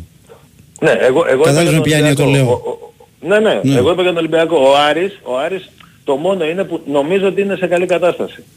Ναι ρε εσύ, Α- Κώστα, αλλά, αλλά χωρίς κίνητρο αλλά δεν τώρα... νομίζω ότι ο Άρης Ναι. τώρα μπορεί Ακριβώς. να έρθει τηλεοφόρο. Όχι, να και εγώ δεν κόψει νομίζω τον ότι ο Άρης Παναθηναϊκό. μπορεί να Ναι, πάει δεν η μπορεί. ΑΕΚ εκεί και να, να της αντισταθεί. Ναι, Έτσι το βλέπω στο- εγώ. Στο Χαριλάου εντάξει, ε, παρότι ε, πέρυσι ας πούμε ε, ε, υπήρξε μια μεγάλη κηδεία, η φετινή ΑΕΚ πιστεύω ότι μπορεί στο Χαριλάου να το πάρει το μάτι. Είναι η, η, η μόνη παράμετρος που βάζω είναι αυτή. Δηλαδή το ότι ε, δεν, δεν, κρίνε- δεν κρίνεται από αυτό, θέλει και αυτό μια, μια διαχείριση. Ρε, παιδί μου. Δεν σου λέω ότι δεν μπορεί να Και το το δεύτερο να και το κάνει. κύριο είναι να πρέπει να περιμένουμε την Τρίτη πώς θα είναι οι ομάδες, ποιες θα είναι οι αποστολές.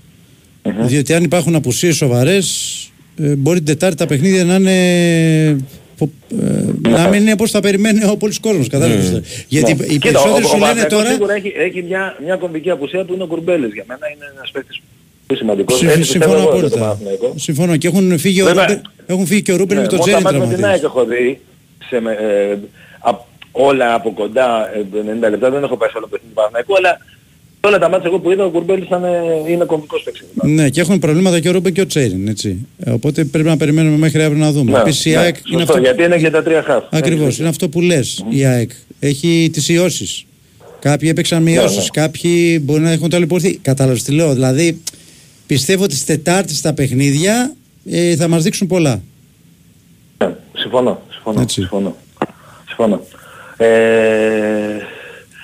τώρα αυτά παιδιά, θέλετε να συζητήσουμε κάτι άλλο; Άμα θες για τη διαιτησία, πες, είπα την άποψή μου εγώ. Πες και εσύ για να μην λένε ότι. Όχι, εντάξει, δε- ε, συγγνώμη, δεν το άκουσα. Μμ, Ε, στην αρχή, στην αρχή, δεν- στον πρόλογο είπα. Ναι, είπα δεν για μας δύο δείξει. κόκκινες, να σου πω, να σου πω τι είπα. Είπα για δύο κόκκινες του Μουκουντή και μία του Βίντα και για μία κίτρινη στον Μπερνάρ. Για μένα είναι κίτρινη εκεί με τον Ρότα, διότι δεν έχει πρόθεση. Ε, που έπρεπε να δείξει ο Πορτογάλος διαιτητής. Κοίτα, καταρχάς, ε, γενικά πώς είδες το διαιτητή; Είδα, ε, η γνώμη μου, είδα ότι την προστάτευσε την ΑΕΚ. Αυτό είδα εγώ. Μάλιστα. Προστασία ΑΕΚ. Τέλος είδα. πάντων, Ναι. ε, εγώ δεν είδα κάποια προστασία της ΑΕΚ. Εντάξει, Να σου πω την οκ. αλήθεια, είδα ένα διαιτητή που άφηνε το παιχνίδι πολύ και για τις δύο ομάδες. Δηλαδή και οι δύο ομάδες ζήτησαν γύρω στα 6-7 φάουλ που δεν πήραν. Ε, τώρα στη φάση του Ρότα υπάρχει ένα πάτημα και ένα χτύπημα.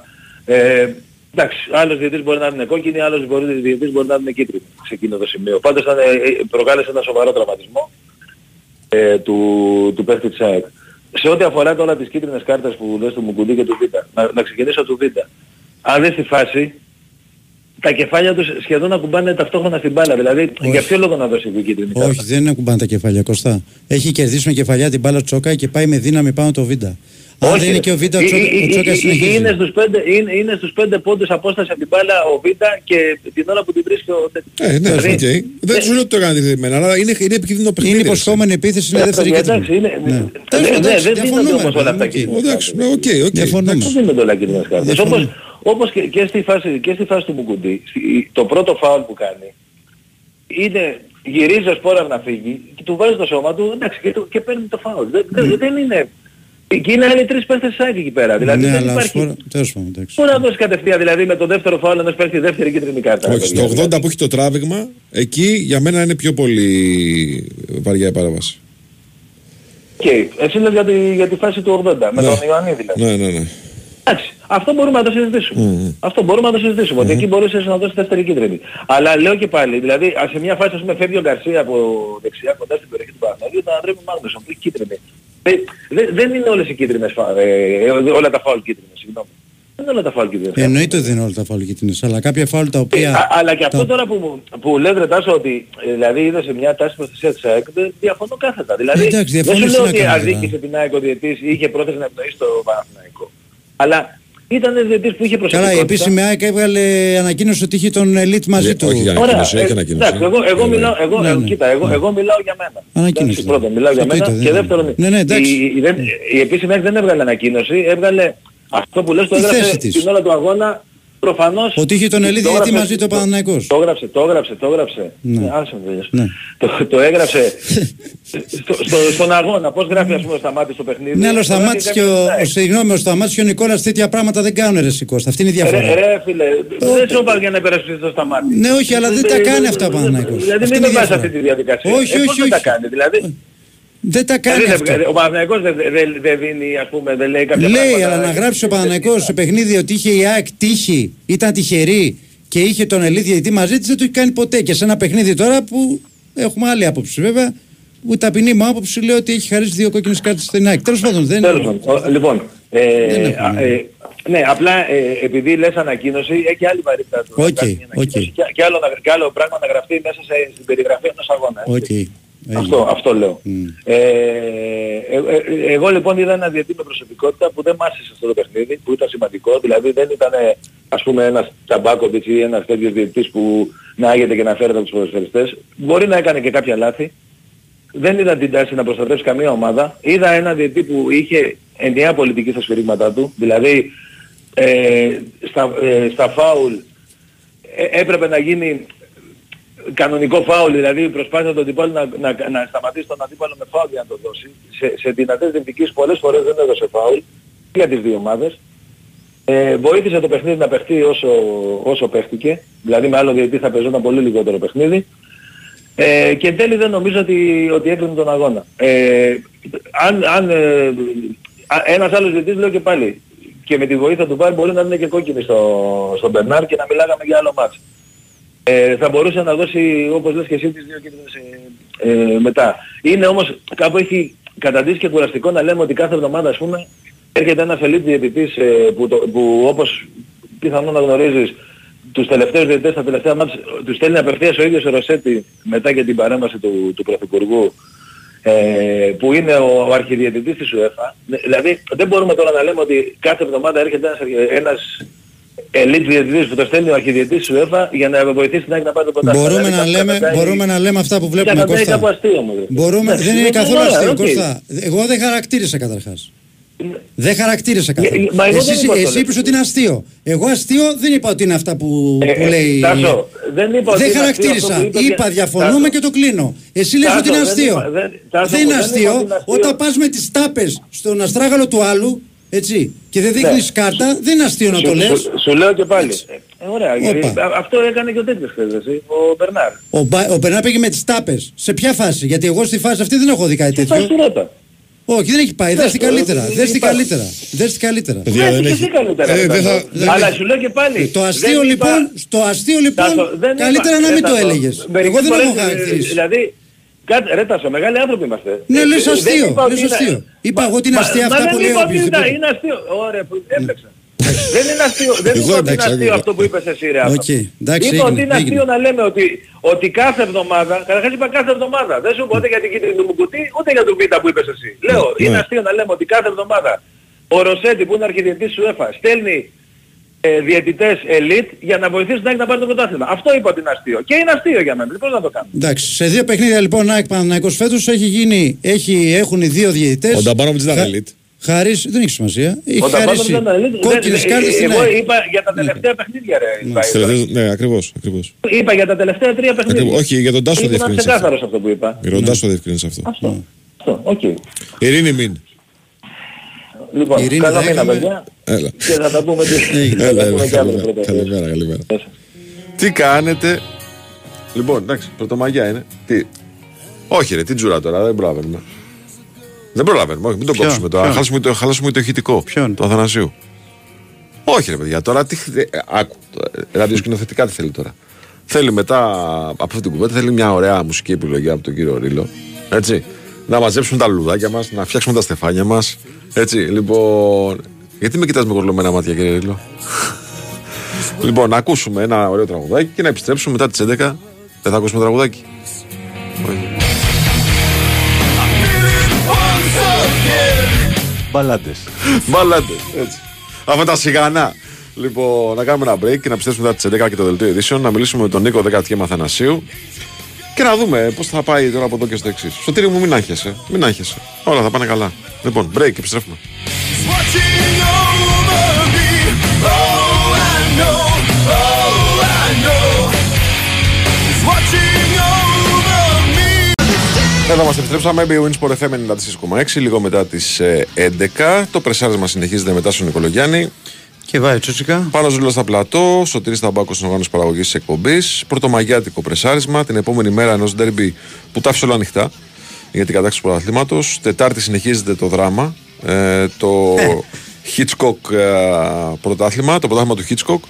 Ε, με τα παιχνίδια στην ΟΠΑΠΑΡΕΝΑ ΑΕΚ Ολυμπιακός και στην Ελεοφόρο Παναθηναϊκός ΠΑΟ. Και τώρα πάμε στον Νίκο Δεκατιέ Μαθανασίου. Τώρα, Νικόλα μου, καλημέρα καταρχάς. Καλό Καλημέρα, μήνα. Νίκο. Καλημέρα και καλό μήνα. Καλό μήνα. Ε, ρεπορτάζ ακόμα να έχουμε για παρουσίες απουσίες είναι νωρίς; Ε, μπορεί, για πες. Έχεις; Όχι, όχι, όχι, όχι, νωρίς είναι. Είναι ακόμα. νωρίς. Είναι νωρίς ακόμα. Νωρίς. Πώς τα Το έδωσε μόνο χθες; σίγουρο είναι ότι ο Κουρμπέλης είναι εκτός, Μμμ. με κίτρινες κάρτες, σημαντική απώλεια και να δούμε όπως είπε και ο Τάσος, Ρούμπεν α, Τσέριν. ναι, το Ρούμπεν και τον Τζέριν. Μμ. Πώς τα είδα χτες. Ε, νομίζω ότι ο Παναθηναϊκός έχασε μια μεγάλη ευκαιρία να καθαρίσει το πρωτάθλημα από την άποψη ότι είχε α, το παιχνίδι στην έδρα του, στην πιο καυτή λεωφόρο των τελευταίων ετών. Α, είχε απέναντί του μια ΑΕΚ η οποία ήταν χτυπημένη από την μείωση, αλλά είναι άλλο το τι συζητάμε πριν από τα παιχνίδια και τα άλλο τι εμφανίζεται μέσα σε αυτά. Α, με βάση την εικόνα του α, και την απόδοσή του σίγουρα δεν μπορούμε να μιλάμε για χαμένη ευκαιρία, μπορούμε να μιλάμε όμως για ένα αποτέλεσμα το οποίο α, βάσει της απόδοσής του είναι α, απόλυτα θετικό και φυσικά αφήνει την μπάλα στα δικά του πόδια όσον αφορά την κατάκτηση του φετινού πρωταθλήματος. Από εκεί και πέρα όσον αφορά την εικόνα του παιχνιδιού νομίζω ότι το πρώτο ημίχρονο στο οποίο α, αναφερόμαστε οι περισσότεροι α, για την κυριαρχία της ΑΕΚ μπορούμε να το χωρίσουμε σε τρία σημεία γιατί έκανα χθες και το είδα το μάτς και νομίζω ότι όσο ήμουν στο γήπεδο έλβα άλλο παιχνίδι Μμ. το λέω γιατί όταν δεν μπορείς να αναπνεύσεις και δεν μπορείς από το άγχος να σταθείς ε, νομίζω ότι βλέπεις άλλα πράγματα από αυτά που πραγματικά ισχύουν. Α, υπάρχει ένα κακό δεκάλεπτο του Παναθηναϊκού και ένα πολύ καλό δεκάλεπτο της ΑΕΚ εκεί όπου οι πράσινοι έχουν πνιγεί Στην από αρχή την λες, ε. κρίση της Ένωσης. Ναι, από το 1 μέχρι το 10. Ναι, ναι. Μέχρι τον τραυματισμό του Ρότα. Ναι. Εκεί η ΑΕΚ έχει δημιουργήσει την ευκαιρία με τον Γαλανόπουλο. Δεν μπορώ να μετρήσω το δοκάρι του Τσούμπερ ως ευκαιρία στο παιχνίδι γιατί στην αρχή της φάσης ο Λιβάη Γκαρσία Ναι. είναι εμφανώς εκτεθειμένος. Φαίνεται αυτό και από ένα replay που έχει δώσει η Κοσμοτές στην ε, μετάδοση του, Μμ. του παιχνιδιού. Από τον τραυματισμό του Ρότα και μετά όταν η ΑΕΚ μένει με παίκτη λιγότερο πάνω στο χορτάρι για περίπου 5 λεπτά γιατί αργεί να μπει ο, ο Πινέδα, αργεί να κάνει την αλλαγή και εκεί ο Παναθηναϊκός έχει ισορροπήσει, έχει την κατοχή της μπάλας αλλά έχει πάρα πολύ κακές επιλογές στο επιθετικό τρίτο με πολύ πρόχειρες α, μεταβιβάσεις, βιασύνη, πολύ μεγάλη βιασύνη και ένα άγχος το οποίο να σας πω την αλήθεια δεν περίμενα να δώσει ε, τόσο μεγάλο βαθμό μάλιστα. Α, Στη μετάδοση έχει βγάλει και ένα στατιστικό στο 30 λεπτό περίπου. Ο Παναθηναϊκός είχε 61% κατοχή της μπάλας και έχει 39. Οπότε για κάτι πούλμαν ε, που διαβάζω και κάτι για μονότερμα και αυτά νομίζω είναι αστεία και μόνο Ποιος έχει πει να για τα πούλμα. συζητάμε. Ε, τα έχω διαβάσει από χθες το πούλμαν του Παναθηναϊκού και το πούλμαν του Παναθηναϊκού. Καλά. με 61% κατοχή ασχολείσαι, ρε, στο, σε, πρώτο, Νίκο. στο, στο πρώτο ημίωρο. Όχι, σου ξαναλέω, Ναι. εγώ όταν έφυγα από το γήπεδο Ναι. θεωρούσα ότι στο πρώτο μέρος η ΑΕΚ τον πάτησε του Παναθηναϊκού. Ε, ήταν Γιατί καλύτερη. Ήταν Ναι. καλύτερη, Ναι. δεν το συζητάμε. Πότε λοιπόν η ΑΕΚ ήταν καλύτερη, γιατί σου λέω, το χωρίζουμε το πρώτο ημίχρονο σε δύο σημεία. Από Ναι. το 30 και μετά Ναι. Και μέχρι την ευκαιρία του Σπόραρ, ο Παναθηναϊκός είναι τραγικός, Μμ. έτσι. Ε, έχει κάνει πάρα πολλά πουλήματα της μπάλας και η ΑΕΚ είναι εξαιρετική στις μεταβάσεις της. Δηλαδή στο επιθετικό transition η ΑΕΚ με δύο και τρεις επαφές πατούσε για πλάκα στην περιοχή του Παναθηναϊκού. Ναι. Α, Σε εκείνο το σημείο υπάρχει μεγάλη διπλή ευκαιρία με το δοκάρι του Τσούμπερ α, και το Και rebound του παίρνει ο Ελίασον. Ελίασον. Ναι. Μπράβο. Υπάρχει μεγάλη ευκαιρία του Γκατσίνοβιτς στο 40 που βρίσκει καθαρό οπτικό πεδίο να σουτάρει. Αλλά δεν κάνει κανένα τζούφιο. τελείωμα. Τζούφιο σου Μπράβο. ήταν. Τα- Κάνει τα τελειώματα που κάνει στη λεωφόρο. ο Γκατσίνοβιτς από πέρσι. με Έχει τις φανέλες συνηθίσει, του αλλά με άλλη Παναθηναϊκού. φανέλα έκανε το Ναι. ίδιο. Ναι. Να είναι καλά το παιδί. Ναι. Τον μπλόκαρε ο, ο Μπρινιόλη και παρά α, αυτό το πολύ καλό τέταρτο της ΑΕΚ, στο φινάλε του πρώτου μηχρόνου ο Παναθηναϊκός έχει την πιο καθαρή ευκαιρία για να σκοράρει από την άποψη πια ότι ο Σπόραρ είναι μόνος του στη μικρή περιοχή, μόνος του κανονικά. Η μπάλα πηγαίνει α, με τη δυναμική πορεία προς το κεφάλι του και εκεί εγώ περιμένω να τη στείλει σε μία από τις δύο γωνίες. Τέλος πάντων, τη στέλνει πάνω στον Αφανασιάδη που είναι εκεί που πρέπει, κάνει αυτό που πρέπει και διατηρεί το 0. Α, για την ΑΕΚ και μετά στο δεύτερο ημίχρονο νομίζω είναι μια πολύ ισορροπημένη εικόνα. Με την ΑΕΚ να πιέζει αρκετά α, και να βγάζει πολύ ένταση στο πρώτο τέταρτο. Μετά έμεινε λίγο από δυνάμεις, βοήθησαν και το Παναθηναϊκό οι αλλαγές του, κυρίως να κρατήσει την μπάλα. Ο Κλέιν Κέισλερ νομίζω έχει κάνει το καλύτερο του μισάωρο με τη φανέλα του Παναθηναϊκού εχθές. Βοήθησε πάρα Ο πολύ. Ιωαννίδης. Πάρα Ισχύει. πολύ. Βοήθησε πολύ. Ο Ιωαννίδης ήταν πολύ καλύτερος από ό,τι ήταν ο Σπόραρ στο κράτημα της μπάλας, αλλά και πάλι ο Παναθηναϊκός α, στο μεγαλύτερο διάστημα του παιχνιδιού δεν ήταν η ομάδα του Γιωβάνοβιτς με την υπομονή, την ψυχραιμία, τις καλές μεταβιβάσεις, ε, να περιμένει να απλωθούν σωστά οι παίκτες στον χώρο για να κυκλοφορήσει την μπάλα. Είδαμε πάρα πολλές α, μακρινές μπαλιές από τον Πρινιόλη και τον Μάγκουσον και εκεί όταν δεν μπορείς να κρατήσεις την μπάλα για να τη σπάσεις δεξιά ή αριστερά ή στον άξονα και να απλωθείς γιατί και ο Μουκουντή και ο Βίντα ήταν εξαιρετικοί σε αυτό το κομμάτι αλλά και όλοι οι υπόλοιποι παίκτες της ΑΕΚ στις προσωπικές μονομαχίες το μεγαλύτερο διάστημα του παιχνιδιού ήταν πολύ καλύτεροι και γι' αυτό ο Παναθηναϊκός δεν κατάφερε με αυτές τις μακρινές μπαλιές να δημιουργήσει κάτι πώς να κάνεις άλλη ευκαιρία. Ο Παναθηναϊκός τελείωσε το μάτι και είχε μόνο τη... Αυτό ήταν το ευκαιρία μεγάλο του Φόρα. πρόβλημα που λες Νικό. Και αυτό νο- μα, επειδή πήγα στην συνέντευξη τύπου μετά και το είπε και ο Γιωβάνοβιτς, δεν ήταν σχέδιο αυτό. Το σχέδιο δεν ήταν. Όχι, δε- όχι, όχι. ε, Το σχέδιο, γιατί πολλοί μπορεί να σου λένε ότι το σχέδιο ήταν ο Μπρινιόλ. Όχι, δεν, δεν του άρεσε. Μας το είπε κιόλας. Δεν του άρεσε αυτό. Και γι' αυτό το λόγο ο Παναγιώτο δεν έκανε φάση. Γιατί δεν έχει μάθει να παίζει έτσι. Ο Παναγιώτο το έχει, έχει μάθει, πει- έχει μάθει να περνάει μπάλα από τα χαφ. Έτσι, Βέβαια. ή διαγώνιε πάσει από το στόπερ στο δεξί εξτρέμ. Έτσι μπορεί να παίξει στο χώρο. Αλλά με τις βαθιές του Μπρινιόλη δεν έχει μάθει να παίζει και γι' αυτό το λόγο δεν έκανε και φάση. Απλά είναι τα πράγματα. Βέβαια, βέβαια. Και το έχει πει και στη μετάδοση ο, ο Αποστόλης Πάνος ότι πάνω από 4-5 φορές ο Γιωβάνοβιτς τους έλεγε σταματήστε να πετάτε την μπάλα βαθιά μέσα και ηρεμήστε το παιχνίδι. Απλά εδώ πέρα, παιδιά, να, πω, Οκ. να πω εγώ το εξής. Η κατάσταση Ναι. στο χαφ του Παναθηναϊκού χθες και του Τσέριν και του Πέρεθ ε, κυρίως στο, στο πρώτο ημίχρονο, γιατί ο Τσέριν έφυγε μετά, δεν επέτρεπαν στον Παναθηναϊκό να έχει καλή κυκλοφορία της μπάλας. ο- Όποτε επε- επιχειρούσαν οι παίκτες του Παναθηναϊκού να κυκλοφορήσουν την μπάλα, Ναι. η ΑΕΚ έκλεβε μπάλες και έκανε transition. Ο Ρούμπεν είχε δύο προβλήματα. Το ένα είχε τον Τζούμπερ πίσω στην πλάτη τους σε κάθε επαφή του με την μπάλα, ήταν πολύ δύσκολο. Και το δεύτερο είναι ότι έπαιζε τραυματίας από το πέμπτο λεπτό. Και φαινόταν στα τρεξίματά του. Εγώ έβλεπα έναν άλλο μπακ, δηλαδή δεν πίστευα ότι αυτός ήταν ο Ρούμπεν Οπότε ήταν μεγάλο το πρόβλημα. και- Συν το ότι πήγαινε παίκτης και στο Κουρμπέλη. Ναι. Οπότε έχοντας δύο παίκτες εκεί σε Ρούμπεν και Κουρμπέλη, ο Μπρινιόλη δεν ρίσκαρε να τους δώσει την μπάλα μην την κλέψει η ΑΕΚ. Και πήγαινε μέσα. Και έγινε αυτό που έγινε. Έτσι. Αυτό πιστεύω ότι έχει γίνει. Έτσι. Ναι, ναι, και σε αυτό το κομμάτι, δηλαδή στις προσωπικές μονομαχίες και στο ένας εναντίον ενός, οι παίκτες της ΑΕΚ α, ήταν πολύ καλύτεροι. Εννοείται, εννοείται. Στο- εννοείται. Στο χθεσινό παιχνίδι, όπως ήταν αντίστοιχα πολύ καλύτεροι παίκτες του Παναθηναϊκού σε αυτό το κομμάτι, στον τέρμι με τον Ολυμπιακό. Συμφωνώ. Είναι θέμα βραδιάς, είναι θέμα Έτσι ημέρας, μπορεί να ακριβώς. σε δει στο ποδόσφαιρο. Τελείωσε το χθεσινό παιχνίδι, πέρασε στην ιστορία, ξημέρωσε η Δευτέρα, την Τετάρτη ο Παναθηναϊκός κόντρα στον ΠΑΟΚ έχει ένα παιχνίδι το οποίο θεωρώ είναι εξίσου μεγάλος τελικός όπως ήταν και ο χθεσινός.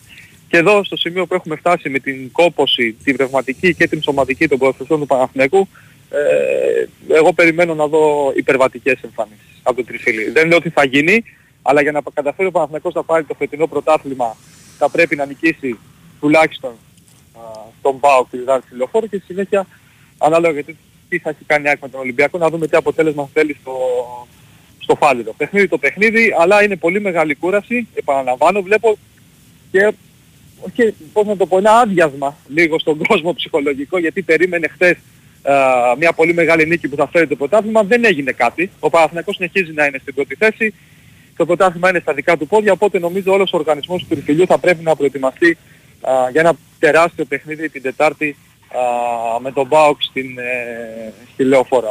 Από εκεί και πέρα θέλω να πω ότι μου προκάλεσαν, προκάλεσαν ειδική εντύπωση οι δηλώσεις του Ματιάς Αλμέιδα μετά το τέλος του παιχνιδιού που αναφέρθηκε σε δώρα. Ε, για να μην παρεξηγηθώ, θεωρώ τον Αργεντινό προπονητή της ΑΕΚ, ε, το έχω γράψει και στον καζέτα προπονητάρα.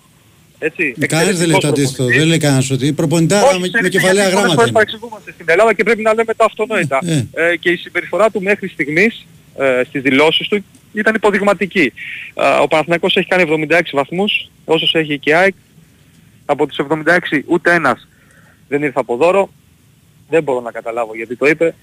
Και πραγματικά στεναχωριέμαι γιατί όταν ε, μπαίνει ο Λουτσέσκου ε, στην ψυχή του Αλμέιδα αυτό δεν είναι καλό. Για να το- μένει, για να για μένει το ο ελληνικό Γιωβάνοβιτς, ποδόσφαιρο. ο τελευταίος των Μοϊκανών το είπε. Ο τελευταίος Μοϊκανός όπως είπε.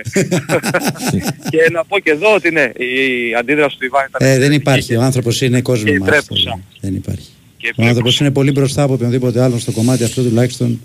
Δεν υπάρχει τέλη, δεν Μα, υπάρχει δεν σύγκριση. έχει και νόημα να το κάνεις αυτό. Δηλαδή ούτε η ΑΕΚ να προσπαθεί να υποτιμήσει τον Παναθηναϊκό με αυτά που διαβάζω από χθες, ούτε ο Παναθηναϊκός να υποτιμήσει την ΑΕΚ. Είναι οι δύο καλύτερες ομάδες του πρωταθλήματος. Είναι ένα πρωτάθλημα το οποίο θα κρυφθεί στον πόντο. Στα μεταξύ τους παιχνίδια δύο ισοπαλίες, ε, μία νίκη η ΑΕΚ στην Παπαρίνα, μία νίκη ο Παναθηναϊκός στη Λεωφόρο. Ας το χαρούμε αυτό που μας συμβαίνει φέτος. Έτσι και να προχωρήσουμε παρακάτω ε, χωρίς όλη αυτή τη, τη συζήτηση η οποία κάνει κακό στο ποδόσφαιρο. Ωραία. Κύριε Νίκο, μας ευχαριστούμε πάρα πολύ, κύριε. Είναι Νικό. Πάμε να πιάσουμε το Μάη. Να Άντε, είστε πιάστε. καλά. Άντε, άντε, πιάστε πιάστε το, Μάη. πιάστε το. Λοιπόν, Καλημέρα, δεν μας κάνει και καλά. Καλό καιρό, ρε. Με τα μόνο κανένα ούζο μετά. Α, καλά, άλλο που δεν θες για ούζωση. Δεν μας κάνει Ο κανένα καιρός καλό σου- καιρό. Ο καιρός σου φταίει. Άσε ρε φίλε τώρα. Θα πάμε κάπου σκεπαστά. ε, πάμε κάπου σκεπαστά. Έχουμε break, κύριε. Οπότε θα πάμε στη Θεσσαλονίκη τώρα, από ό,τι καταλαβαίνω. Γιατί ο Τζόρμπα μετά έχει δουλειές. Ε, εγώ θέλω να πω το εξής. Είναι η δεύτερη κακή στιγμή του Αλμέιδα στην Ελλάδα. Είχε και πρώτη. Πρώτη είναι στο Αγρίνιο, Α, που είχε α, κάνει έχεις μια δίκιο, έχεις σύμνη δίκιο. χειρονομία. Έχεις δίκιο, έχεις δίκιο. Γυρνώντας φίλους του Πανετολικού. Έχεις δίκιο. Ε, το λέω αυτό και τελειώνουμε. Ναι. Έτσι. Λοιπόν, εγώ να σας πω ότι έχεις στην BWIN για τη ρουλέτα, το blackjack, το poker, τα παιχνίδια με ζάρια, τα κορυφαία game shows και τα αμέτρητα τραπέζια με Έλληνες dealer. Το live casino πάει σε άλλο επίπεδο. Επιτρέπεται σε άνω των 21, ρυθμιστή σε ΕΠ, γραμμή βοήθειας και θεά 1114, υπεύθυνο παιχνίδι. Όροι και προποθέσει στο bwin.gr. Λοιπόν, πού θα πάμε κύριε Σωτήρη; Τζορμπατζόγλου σε πολύ λίγο ή, ή μου ζητάει λεφτά; Ή μου ζητάει λεφτά ο Σωτήρης Όχι. Ή μου λέει Τζορμπατζόγλου σε λίγο. Και ο Τζορμπατζόγλου. Πάουκ έχει ζητήματα τώρα. Και αυτός έπαιξε χθες, αναγκάστηκε να παίξει ένα παιχνίδι σε πάρα πολύ ψηλή ένταση με τον Άρη. Το ανέτρεψε. Εικόνα δεν έχω να σου πω την αλήθεια. Από το 90 λεπτό. Μόνο τις φάσεις έχω δει. Ε, ναι, μόνο τι φάσει έχουμε δει. Αλλά είναι και ο Πάοκ τώρα. Η ανατροπή του Πάοκ ε, με τον Άρη κράτησε πολύ ψηλό το ενδιαφέρον και στην τρίτη θέση. Διότι αν η διαφορά χθες πήγαινε στους 6 μεταξύ του Ολυμπιακού και του ΠΑΟΚ ή στους 5, ενδεχομένως ο ΠΑΟΚ θα ήταν διαφορετικός στο φινάλε του πρωταθλήματος. Τώρα όμως έχει ακόμα πολύ ζωντανό στόχο. Έτσι. Να δούμε και εκεί τι προβλήματα έχουν προκύψει. Να δούμε και εκεί τι αγωνιστικά ζητήματα υπάρχουν. Θα τα πούμε σε πολύ λίγο με τον ε, Δημήτρη Τζομπα-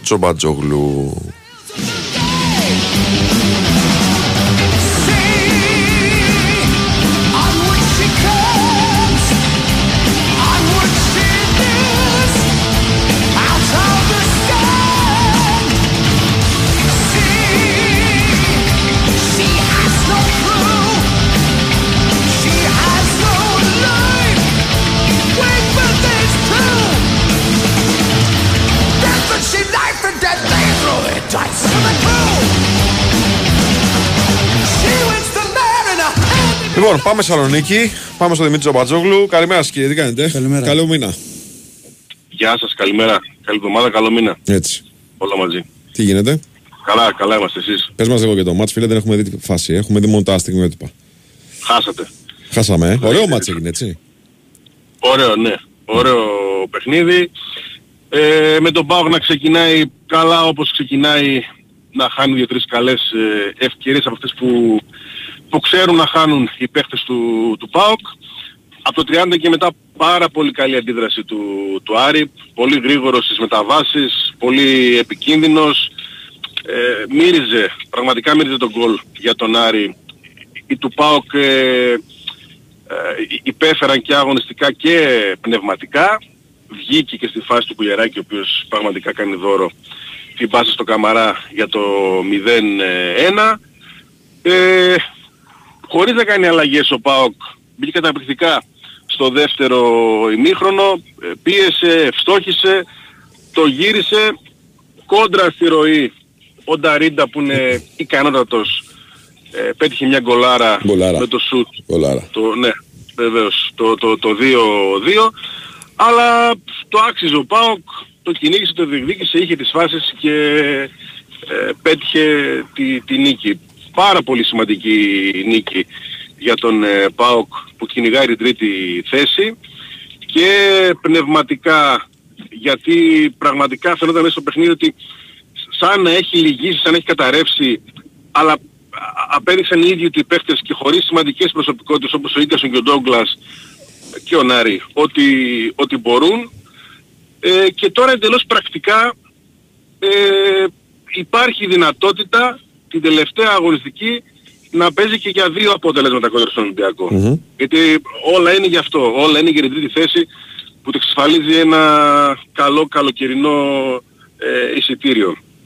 Αν ο Ολυμπιακός ε, χάσει από Παναθηναϊκό και, και ΑΕΚ και αν ο ΠΑΟΚ κερδίσει το Βόλο και πάρει κάτι στη λεωφόρο ε, ο ΠΑΟΚ θα παίζει για δύο αποτελέσματα και όχι ο Ολυμπιακός. Όσο και αν αυτό πολλές φορές είναι επικίνδυνο για, για την ομάδα που το καταφέρνει να δίνει ένα παιχνίδι για δύο αποτελέσματα και να μπαίνει σε άλλες έτσι σε άλλα Σε σκεπτικά. δεύτερες αλλά σκέψεις. Είναι λίγο δηλητήριο αυτό το πράγμα. είναι, είναι πολλές φορές, ναι, είναι πολλές φορές έτσι έχει αποδειχθεί.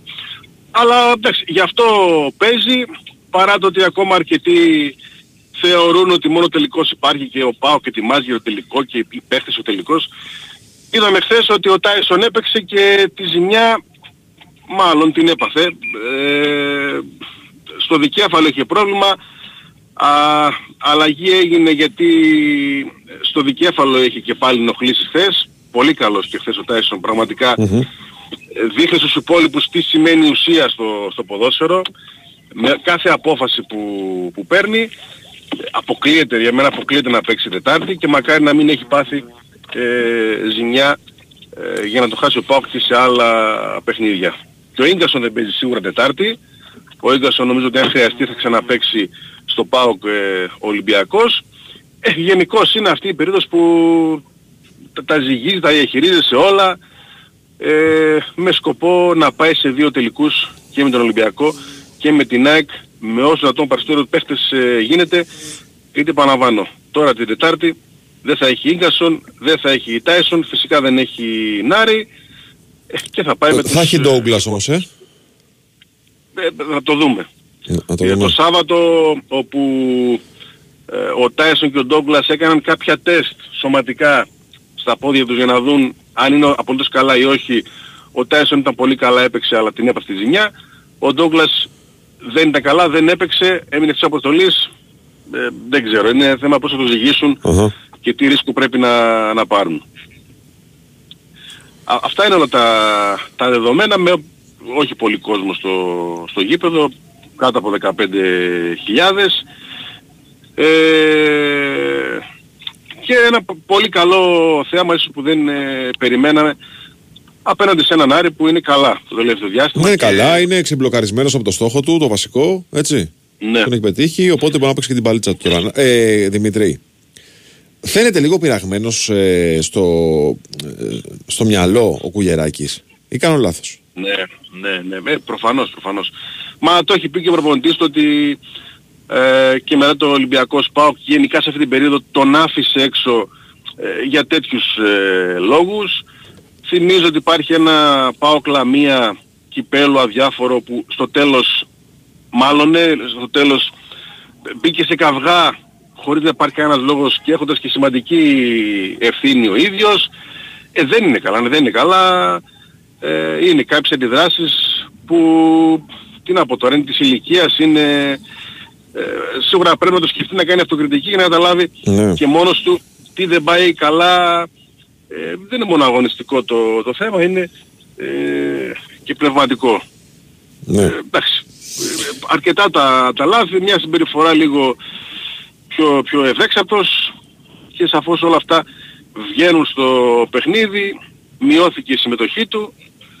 Είναι η, η πρώτη του χρονιά όπου έχει πάρει τόσο μεγάλο βάρος αγώνων και τα περνάει όλα. Και καλές στιγμές και κακές και... Εντάξει, και είναι, και είναι τα, από αυτά που Είναι μια διαδικασία ομάδα που ορίμανσης. πιστεύετε, Είναι διαδικασία ε, ορίμανσης. Πού την πληρώνεις. Ναι, Πού ναι. την πληρώνεις. Ναι, εννοείται, εννοείται. Την εννοείται. πληρώνεις, ε, δηλαδή α, δεν υπήρχε περίπτωση να μην το πληρώσει ο ΠΑΟΚ.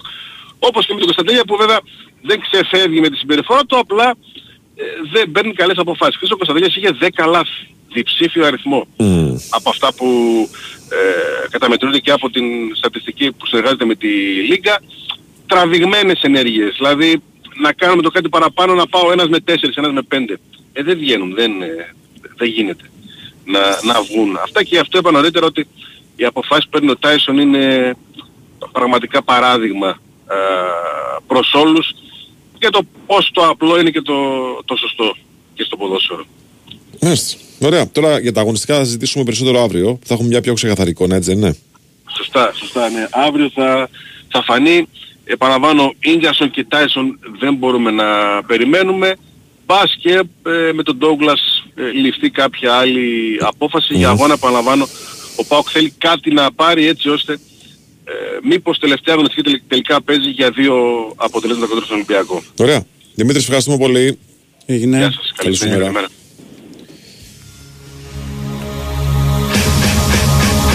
Ο Κογεράκης δεν έχει κάνει μόνο το λάθος στη φάση του γκολ του Άρη του πρώτου. Έχει κάνει και το πέναλτι. Ναι. Το οποίο δεν το έχει δει ο διαιτητής, ούτε το βάρ το βλέπει. Τέλος πάντων το αφήνει και περνάει. Γιατί την ώρα που τον Παίρνει περνάει ο και κόκκινη Ματέο, εκεί. την ώρα που τον περνάει ο Ματέο, του τραβάει τη φανέλα. Ναι, ναι, ναι. Στιγμιά, ξεστιγμιά του τραβάει τη φανέλα και τον ρίχνει κάτω το Ματέο. Είναι στο 30 λεπτό και είναι πέναλτι και κόκκινη κάρτα γιατί δεν παίζει μπάλα. Έτσι. Λοιπόν, πάμε για, σιγά για σιγά. play out δεν είπαμε τίποτα. Ε, εξ- εξαιρετική διαιτησία Σιδηρόπουλου. Τον είδες; Ρε φίλε, εγώ ε, δεν μπορώ να καταλάβω το εξής.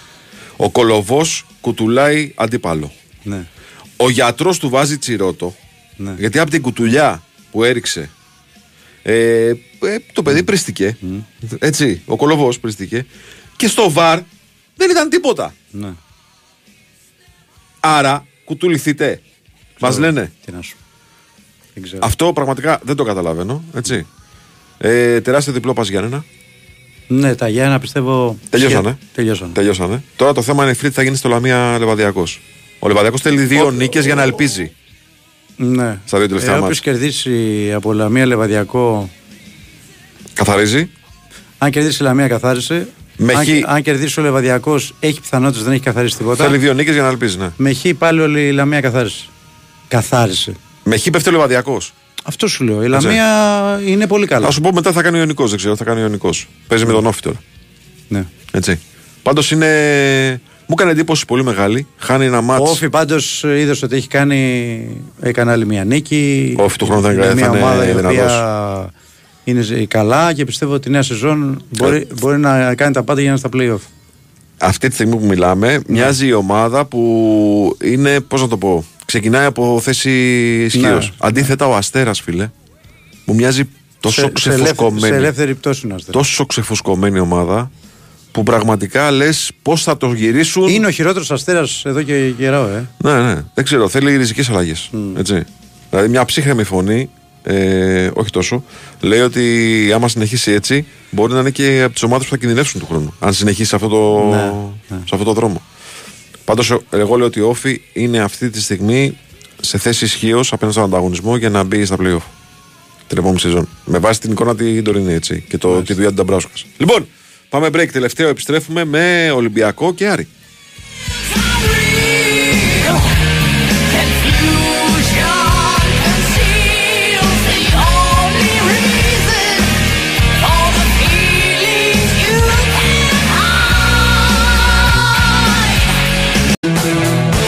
Λοιπόν, εδώ είμαστε, συνεχίζουμε λίγο μετά τις 11.30 BWIN Sport FM 94,6.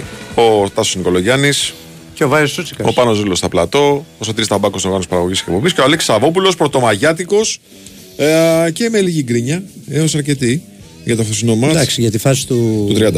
του Κουλιαράκη ο Άρης έχει απόλυτο δίκιο. Είναι πέναλτι και κόκκινη κάρτα. Το είπαμε και στον πρόλογο τη εκπομπή. Ναι. Αλέξη μου τι κάνεις; Γεια σου, Αλέξη. Κα... Καλημέρα, καλό μήνα. Καλό μήνα, καλό Καλό μήνα. μήνα. Καλά είμαι, καλά είμαι παιδιά. Εντάξει, είναι μια πεντακάθαρη φάση, δεν χρειάζεται ούτε να την Ναι. αναλύσουμε ιδιαίτερα, ούτε να είσαι γνώστης βαθύς των κανονισμών. Το τι ακριβώς ισχύει είναι, είναι κόκκινη και αποβολή. Και μιλάμε τώρα για ένα εξόφθαλμο λάθος του διαιτητή Αγκάγεφ. από Γιατί το Βάρ τι Αζερμπαϊτζάν. έκανε; Και το Βάρ κινήθηκε όρθιο μαζί με τον, ε, μαζί με τον Αγκάγεφ. Και γι' αυτό δικαιολογημένα νομίζω ο Άρης ε, φωνάζει, διότι τότε θα μιλούσαμε για μια διαφορετική κατάσταση και ίσως είχαμε, μιλούσαμε και για διαφορετικό παιχνίδι. Εντάξει, γιατί θα άλλαζαν και τα αριθμητικά δεδομένα στην αναμέτρηση. Ο Άρης ήταν ήδη, είχε αρχίσει ήδη το καλό του διάστημα στο πρώτο ημίχρονο, γιατί στο πρώτο 25 λεπτό μέχρι εκείνη τη φάση περίπου τα χρειάστηκε η αλήθεια, δεν πήγε καλά στο, δεν είχε πει καλά στο μάτς. Ε, όπως γενικότερα σε- δεν νομίζω ότι ήταν από τις καλύτερες εμφανίσεις του Άρη το τελευταίο διάστημα, κυρίως χάρη στην αδυναμία του να βγάζει την πρώτη μπάλα από την άμυνα. Δεν μπορούσε να απορροφήσει εύκολα την πίεση που του άσκησε ο Πάουξ σε αρκετά διαστήματα. Αλλά όπως και να το κάνουμε, αυτή η φάση σημάδεψε το, το παιχνίδι και θα μπορούσε να, να αλλάξει τα, τα δεδομένα. Νομίζω αυτό το λάθος αλλά και τα λάθη του Άρη φυσικά εννοείται στο μάτι, διότι όταν έχεις πάει στο ημίχρονο με, με 0-1 έχεις βρει τον Μπάουκ με προβλήματα γενικότερα και σε ένα κακό φεγγάρι το τελευταίο διάστημα και με πολλή πίεση στις πλάτες, το οφείλεις καλύτερα να διαχειριστείς το παιχνίδι, αλλά ο Άρης το έχουμε πει ότι δεν έχει ισορροπία αγωνιστική. Φέτος αυτό πλήρωσε και, και χθες, ήταν δηλαδή ουσιαστικά ε, σε αυτό το 90 λεπτό, παραλαμβάνω με σημαντική αυτή τη, τη φάση, σίγουρα, α, ό,τι έχουμε δει από τον Άρη μέσα στη, στη σεζόν, μια ομάδα που αδυνατεί να ισορροπήσει τα συναισθήματά της μέσα στο παιχνίδι, έχει πολλά νεκρά διαστήματα και έχει αγωνιστικά ζητήματα. Δεν το ξεκάθαρα όπως και να το, όπως και να το κάνουμε. Ε, εντάξει. Και φυσικά έχει και ένα καμαρά που δεν μπορεί να συγκρατήσει ποτέ τα, τα νεύρα του. είναι, δε- είναι δεδομένο ότι θα τον, τον έχουν πάρει χαμπάρι πλέον όλοι και τον, Ιντε- και τον, ε, τον πόρτο του Τσικλάνε, να το πω έτσι. Τον, ε, τον έχουν πάρει Έχουν Ξέρουν βρει- ότι- έχουν βρει το κουμπί του, ρε φίλε. ε, Ξέρουν ναι, ότι. ξέρουν και ανάβει αμέσως. Ε, ναι. Δηλαδή, Τώρα δεν θέλει, δεν θέλει και πολύ ο, ο Καμαρά και νομίζω ότι εντάξει, ο Τερζής κακώς τον άφησε μέχρι τώρα. Αφού βλέπει ότι ε, ρέπει προς τα εκεί, θα έπρεπε ήδη να τον έχει αποσύρει. Αυτό δεν γίνεται διαφορετικά. Πρέπει να τον διαχειριστείς. Όταν δεν μπορεί, τον βλέπεις ότι δεν μπορεί να, να συγκρατηθεί. Πρέπει να παίζει μέχρι το σημείο που αρχίζει πια να χάνει το, τον έλεγχο. Πρέπει να βγαίνει από το παιχνίδι διαφορετικά. Θα φλερτάρει πάντοτε με, με κάρτες ε, κίτρινες, κόκκινες όπως έγινε και, και χθες. Μμμ, μμμ. Τώρα, εν ώψη ε, Τετάρτης, Ναι. έχουμε τίποτα άξιο αναφοράς στο αγωνιστικό επίπεδο; Και τα ευχάριστα σίγουρα ήταν και η επιστροφή του και ο λιγόλεπτη του Ρουπ, ο οποίος μπήκε και σε αυτό το μικρό διάστημα, είχε τα πατήματά του, το passing game του, δηλαδή ένα παιδί που έδει- που έδειξε αμέσως πως έλειψε από τον Άρη αυτό το διάστημα. Σίγουρα θα πάρει περισσότερο χρόνο συμμετοχής με το Βόλο. Το ζήτημα τώρα είναι στο παιχνίδι που θεωρητικά ο Άρης θα κλείσει καλώς εγώ των πραγμάτων και μαθηματικά την ευρωπαϊκή του έξοδο. Ε, δεν έχει φορ, ή μάλλον δεν έχει τον βασικό του φορ που αποβλήθηκε. Ο Γκρέι είναι παροπλισμένος το τελευταίο διάστημα, δεν παίζει καθόλου σχεδόν ή παίζει ελάχιστα. Τώρα θα δούμε πώς θα το διαχειριστεί αυτό στην επίθεση ο, ο Τερζής, δηλαδή τι ακριβώς θα κάνει.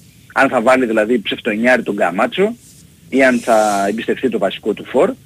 Για μένα πολύ πιθανό να επιστρέψει και ο Ενκουλού στο, στο κέντρο της άμυνας αντί του, αντί του Πίρισμαν και α, από εκεί και πέρα βλέπουμε. Πολύ πολύ καλή εμφάνιση, μια ακόμη καλή του, του Ματέο ε, ο οποίος ε, ειδικά σε αυτό το καλό διάστημα του Άρη στο πρώτο μήχρονο από αυτός που κουβάλισε το, τον Άρη. Και επειδή έχω πει πολλές φορές το συμβόλαιο του Ματέο τελειώνει το επόμενο καλοκαίρι. Αυτό το καλοκαίρι εκτός από τον Πάλμα για τον οποίο εντάξει δείτε χαμός α, κάθε μέρα άμα ανοίξετε τις ιστοσελίδες σε όλη την Ευρώπη θα δείτε το όνομά του να υπάρχει. Να οι Βέλγοι λέει, γράφουν σήμερα για ένα κάρο ομάδες που ασχολούνται. Αλλά νομίζω ότι θα μας απασχολήσει παιδιά και ο Ματέο αργά ή γρήγορα γιατί είναι στον τελευταίο χρόνο του συμβολέου του και ο Άρης θα πρέπει να αποφασίσει τι θα κάνει και με τον Αργεντινό. Αν θα του προτείνει δηλαδή μια επέκταση, μια ανανέωση ή αν θα ψάξει να δει μήπως υπάρξει ενδιαφέρον για τον Αργεντινό. Μάλιστα. Ωραία. Θα τα πούμε και με περισσότερη λεπτομέρεια από αύριο τα θέματα Βεβαίως. αυτά. Έτσι, γιατί νομίζω ότι ο Άρης έχει μπει ήδη στην επόμενη μέρα του. Ε, καλά, ναι, ειδικά- ειδικά από πέμπτη μετά και μετά σίγουρα αυτά θα μας απασχολήσουν. Ακριβώς. Μόλις τελειώσει και μαθηματικά την Τετάρτη νομίζω ότι αυτό θα κάνουμε. Ωραία. Αλέξη, ευχαριστούμε πάρα πολύ. Καλημέρα, παιδιά. Καλό Καλή σου μήνα. μέρα, καλή Γεια, σου γεια. μέρα. Δεν είπαμε ότι με το χθεσινό βαθμό ΑΕΚ και Παναθηναϊκός, Παναθηναϊκός και ΑΕΚ έχουν εξασφαλίσει τη- το Champions League. Και μαθηματικά. Ναι. Και μόνο σαν εμ, ένα, πρώτο, σχό- ένα σχόλιο θέλω να κάνω ότι είναι πολύ μεγάλη επιτυχία για τις δύο ομάδες. Αν δούμε την περσινή τους βαθμολογία, το που ήταν η ΑΕΚ Και και, που το που βρέθηκαν. ήταν ο Παναθηναϊκός, Βέβαια. ότι οι τρεις αγωνιστικές πριν από το τέλος έχουν εξασφαλίσει την, πρώτος μεγάλος στόχος έχει την επιτευχθεί. επιστροφή τους ε, βέβαια, στα, στα προκριματικά του Champions League. Έτσι. Νομίζω ότι πάτησαν τη γραμμή και οι δύο Ναι. που μπορούν ε, απόλυτα δικαιολογημένα να χαρακτηρίσουν ε, επιτυχημένη την ε, χρονιά τους. Ανεξάρτητα θα γίνει στο τέλος. Ακριβώς, ναι. Λοιπόν, πάμε στον Ολυμπιακό. Νίκος Σταματέλο είναι μαζί μας. Τι κάνετε, κύριε; Καλό μήνα, Γεια σου, καλημέρα. Νίκο. Καλή εβδομάδα. Καλή Όλα σας μαζί. μέρα, καλό μήνα να Κοίτα έχουμε τον. υγεία. Τι Έβαλε, είναι, έβαλε φίλε, τι πέντε είναι, γκολ φίλε. και οπ, ανέβηκε. Όχι. Α. Ε, και, και 0-5 να έχει έρθει, τα- τα ίδια θα ήμουν. δεν θα Ε, ήμουν. καλά, εντάξει. εντάξει. Στην υπερβολή το λέω αυτό, γιατί μέσα από τον πόλο δεν θα ήμουν έτσι, εντάξει. Αλλά δεν έχει, δεν έχει να κάνει με, τον, α, με το χθεσινό παιχνίδι. Είμαστε καλά α, και προχωράμε. Ναι. Τι είδες εχθές, γιατί εμείς δεν είδαμε. Άκουσα που έλεγες, ε, σου είπα ο Πάπης ότι περιμένουμε τον Βόλο. Ναι. Ναι, αλήθεια είναι. Εντάξει, μπήκε και δυνατά ο Ολυμπιακός από την αρχή. Νομίζω ότι στο Βόλο απλά περιμένουν την, ε, τη λήξη της, ε, των play-off. Μμ. Τον Ολυμπιακό βγάλαν μια αντίδραση. Καλύτερη, πολύ καλύτερη ομάδα από τον ο, Βόλο. Μπήκαν από την αρχή δυνατά. Εντάξει, Ήταν το θέμα πότε θα μπει το πρώτο γκολ για να πάρουν τα πράγματα την, ε, τη σειρά τους. Ε, κρατάω σίγουρα ακόμη μια πολύ καλή εμφάνιση του Κώστα Φορτούνη. Δεν μπορώ εγώ να διανοηθώ Ολυμπιακό χωρίς Φορτούνη. Εγώ, μπορεί ο προπονητής που θα έρθει, να σου πει κάτι άλλο. Όπως έλεγε και ο προηγούμενος. Ε, αλλά για μένα ο Φορτούνης είναι ο άνθρωπος που μπορεί να αλλάξει την εικόνα του Ολυμπιακού. Τελεία, παύλα. Ε, έχουμε τον α, Βαλμπουενά, αλλά τον Βαλμπουενά τον ξέρουμε. Όσο είναι στο γήπεδο αυτά που μπορεί να δώσει, θα τα δώσει μέχρι να πέσει κάτω και να, να, να, να, ξέρεις, να- που λέει ο λόγος, α, να τον βγάλουν σηκωτό έξω. Πιέλ καλός μετά τον γκολ. Φάνηκε ότι είχε άγχος. Έψαχνε κάτι καλό να κάνει α, για να ανεβάσει την, ε, να, να ανεβάσει την αυτοπεποίθησή του. Γιατί και ο ίδιος καταλαβαίνει αν είναι καλός ή όχι. Στα προηγούμενα παιχνίδια δεν είναι καλός. Τι να κάνουμε τώρα. Αλήθεια είναι Και δεν αυτή. στέκομαι, ναι, δεν στέκομαι στο ότι αποδοκιμάστηκε κιόλας, αλλά καταλαβαίνει και ο ίδιος ο παίχτης αν είναι καλός ή όχι. Και έψαχνε κάτι καλό. Δεν το, δεν το είχε πετύχει μέχρι χθες και στο πρώτο ημίχρονο έχει μια πολύ ωραία αντεπίθεση ο Ολυμπιακός και δεν πετυχαίνει ε, γκολ σε τέτα τέτα, το βγάζει με τα πόδια ο Κότινγκ, βάζει τον γκολ στο δεύτερο ημίχρονο είναι καλύτερος. Ε, αυτό είναι τα, αυτό, αυτούς τους τρεις κρατάω εν ώψη της συνέχειας και λέω εν ώψη της συνέχειας γιατί έχει ΑΕΚ, Παναθηναϊκό και Πάο Ολυμπιακός και τους χρειάζεται όλους για να πάρει την τρίτη θέση. Αυτό είναι το θέμα. Μμμ. Και μπήκε και στο 80 ο Μπουτούτσι σε ένα σημείο που ήταν ο μόνος που πάλευε γιατί οι υπόλοιποι περίμεναν το τελευταίο σφυ- σφύριγμα του διαιτητή. Είχε κρυθεί, είχαν κρυθεί όλα δηλαδή. Ε, Έχει να δείξει Είναι- αυτός τώρα, ρε παιδί μου. Έχει να δείξει. Καταλάβες. Έχει να δείξει, αλλά άμα δεν σε βοηθάει και η υπόλοιπη ομάδα, τι να δείξει. Σωστό, Λέω, σωστό, σωστό. Όλοι, πε- δε- δεν το λέω να κατηγορήσω κάποιον, ότι δηλαδή δεν του δώσαν την μπάλα, α, δεν τον έπαιζαν να το πούμε απλά. Όλοι περίμεναν το τελευταίο σφύριγμα του διαιτητή. Και λογικό, ε, είναι 5-0, ε, είναι ένα παιχνίδι που ok, παίρνει τους τρεις βαθμούς ο Ολυμπιακός και συνεχίζει την προσπάθεια για την τρίτη θέση, μέχρι εκεί. Δεν έχει να πείσει κάτι άλλο α, για, να, για να πάμε παρακάτω. Α, Να δούμε τι χρόνο, θα- τι χώρο, θα- χρόνο, συγγνώμη, θα πάρει ο Μπουτούτσης στα επόμενα παιχνίδια. Αν Ναι, πάρει. ναι, ναι. Ο Μπουτούτσι πάντως είχε κάνει βασική εμφάνιση. Βασική ήταν η εμφάνισή του. Βασικού εμφάνιση στη, στο ματς με την ΑΕΚ. Είχε τραυματιστεί ο Μπιέλ Α, και, και είχε πήγε μπει. αλλαγή. Α, ναι, οκ. Ε, Χρεώθηκε την κακή εμφάνιση, λες και οι υπόλοιποι μάγεψαν τα πλήθη. Ναι, ναι, ναι, προφανώς. Αλλά, αλλά Προφανώς. αυτό είναι θέμα α, το εκάστοτε προπονητή το πώς ε, βλέπει την παρουσία του κάθε ποδοσφαιριστή. Τώρα αγωνιστικά Νίκο για το ματς ε, με την ΑΕΚ ε, από αύριο, ε.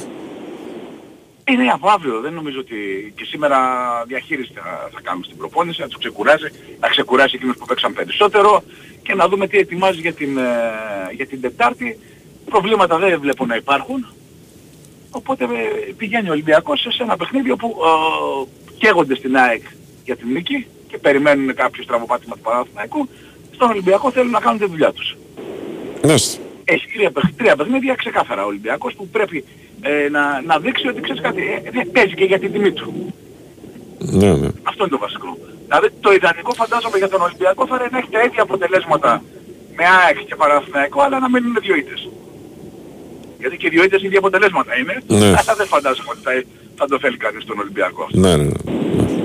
Κατανοητό. Ωραία. Νίκο μου, σε ευχαριστούμε πάρα πολύ. Αυτά. Έλα, καλημέρα, Νίκο. καλημέρα. Καλή σας μέρα. Καλημέρα. Είδες όμως ότι ακόμα και στην απόκριση στο ρεπορτάζ μπαίνει πρώτα το να είμαστε σαν να παίξουμε σαν Ολυμπιακό στα μάτς και μετά μπαίνει το να κρατήσουμε την τρίτη θέση. Ναι. Το παρατηρείς; Δεν μπορεί ο Ολυμπιακός να το βάλει αυτό. Ενώ ο Πάουκ πώς ξεκινάει και λέει ότι Καταρχάς πρέπει. να πω κάτι. Η τρίτη θέση είμαστε σίγουροι από τη βαθμολογία ότι οδηγεί στο γύρο Παλίξ σίγουρα. Στο γύρο Παλέκο οδηγεί, δεν ξέρουμε τον προγραμματικό γύρο που στέλνει. Ακόμα. Αν έχει βγει τρίτος Ολυμπιακός, τέταρτος ο Πάουκ. Και ο Πάουκ πάρει το κύπελο. Α, ναι, εντάξει, όχι. ναι, αυτό- προφανώς. αυτό σου λέω, Απλά. είμαστε σίγουροι. Έχεις την... Όχι, σίγουρος Ε, δεν είσαι. α, ο μπράβο. Πάουκ έχει δύο ευκαιρίες. Ο Πάουκ έχει μέσα το πρωτάθλημα την Ναι. ευκαιρία και έχει και το κύπελο αν το πάρει. Αλλά εντάξει, ο Ολυμπιακός σου λέει εγώ να κάνω τη δουλειά μου και μετά, αν πάρει άκρη το κύπελο, θα έχω το καλό εισιτήριο, το καλύτερο εισιτήριο σε σχέση με τους άλλους. Δε, όχι, σίγουρα δεν είσαι. Απλά δεν ξέρουμε με βάση τις, ε, την κατάσταση στα πρωταθλήματα τα, των ομάδων που παίζουν στα ημιτελικά του Europa League. Δεν ξέρουμε σε ποιο προγραμματικό γύρο θα παίξει η ομάδα. Ναι. Έτσι. Τώρα μέσα στον πανικό, γιατί χθες γίνανε και μάτσε στο εξωτερικό, πολλά κιόλας. Εγώ το είχα πει του Τσόχου, του είχα πει με σένα στο μικρόφωνο η Νάπολη δεν θα κάνει φιέστα. Και Εντάξει, κατάφερε και το τυπικό έφερε. είναι αυτό όμως. Ναι, κατάφερε. Περίμενε, ρε Στάσο. Περίμενε, ρε Τάσο. Κατάφερε και το έκανε ένα-ένα με τη Σαλερνιτάνα. Ρε, ρε Τάσο, Νάπολη Σαλερνιτάνα 1-1. Είναι σαν να παίζει η ΑΕΚ, ας πούμε, να θέλει νίκη τελευταία αγωνιστική με το βόλο και να έρθει 1-1. Ναι. Αυτό το πράγμα είναι. Έτσι. Λοιπόν, έγινε μεγάλη ιστορία στο Liverpool τότε να μην το έχεις δει καθόλου. Δεν το έχεις δει. Δεν έχω δει τίποτα. Λοιπόν, φιλάκου να δεις. Είμαι στο γραφείο πριν αρχίσουν τα παιχνίδια και αυτά. Χαζεύω λίγο στο 15-3-0. Στο 15, έτσι. 3 σου 3 γκολ. Μετά χάνει τότε να 2-3 γκολ. Κάτι ε, λι- γκολ λιποθυμιές. Δηλαδή τα χάσανε επειδή λιποθύμησαν. Μειώνεις στο τέλος του ημιχρόνου. Δεύτερο ημίχρονο βάζει δεύτερο γκολ. Ισοφαρίζει το 93. 3-3. Και πάει μετά ο Πέδρο Πόρο και δίνει ουσιαστικά assist στο επόμενο λεπτό στο Ζώτα 4-3. Μάλιστα. Έτσι. Ε, Ματσάρα, δηλαδή. Τι ματσάρα. Ε, αστεία άμυνα της Τότεναμ. Αστεία. Όταν λέμε αστεία, αστεία. Και απορώ πως αυτή η ομάδα είχε δουλέψει με τον Κόντε. Πραγματικά δεν της έμεινε τίποτα από τον Κόντε. Εντάξει, η, η Dortmund έπαθε Dortmund. Έφερε έναν με την Bochum και πέρασε μπροστά η Bayern 2-0. Τη χέρτα. Ε, Ισπανία τίποτα σημαντικό. Α, πρωταγωνίστησε σε ένα παιχνίδι με 7 γκολ η Ατλήτικο Μαδρίτη. Αυτό είναι σπάνιο από μόνο του. Έπαιξε με τη Βαγιαδολίδη χθες 2-5. Ναι. Σπάνιο από μόνο του αυτό, να το δεις. Στην Ιταλία η Ιντερ έδειξε καλά. Κέρδισε την Τελικά, Λάτσιο. τελικά ο Σιμεών είναι καλός ο ή δεν είναι; Τι είναι, τι είναι καλός υπουργός; Είναι να φεύγει ή να μην φύγει; Τι να κάνουμε. Εγώ Σε μπερδεύτηκα. μένα, τώρα. με ρωτάς τώρα τη Βαλεντίνα. Τη Βαλεντίνα. Βαλεντίνα να μην άφηγε ο Τσολό; Να φύγει. Μάλιστα. Το είπε. Έτσι. Το λέει συνέχεια. Τρία χρόνια το λέει, Σερή. Εντάξει.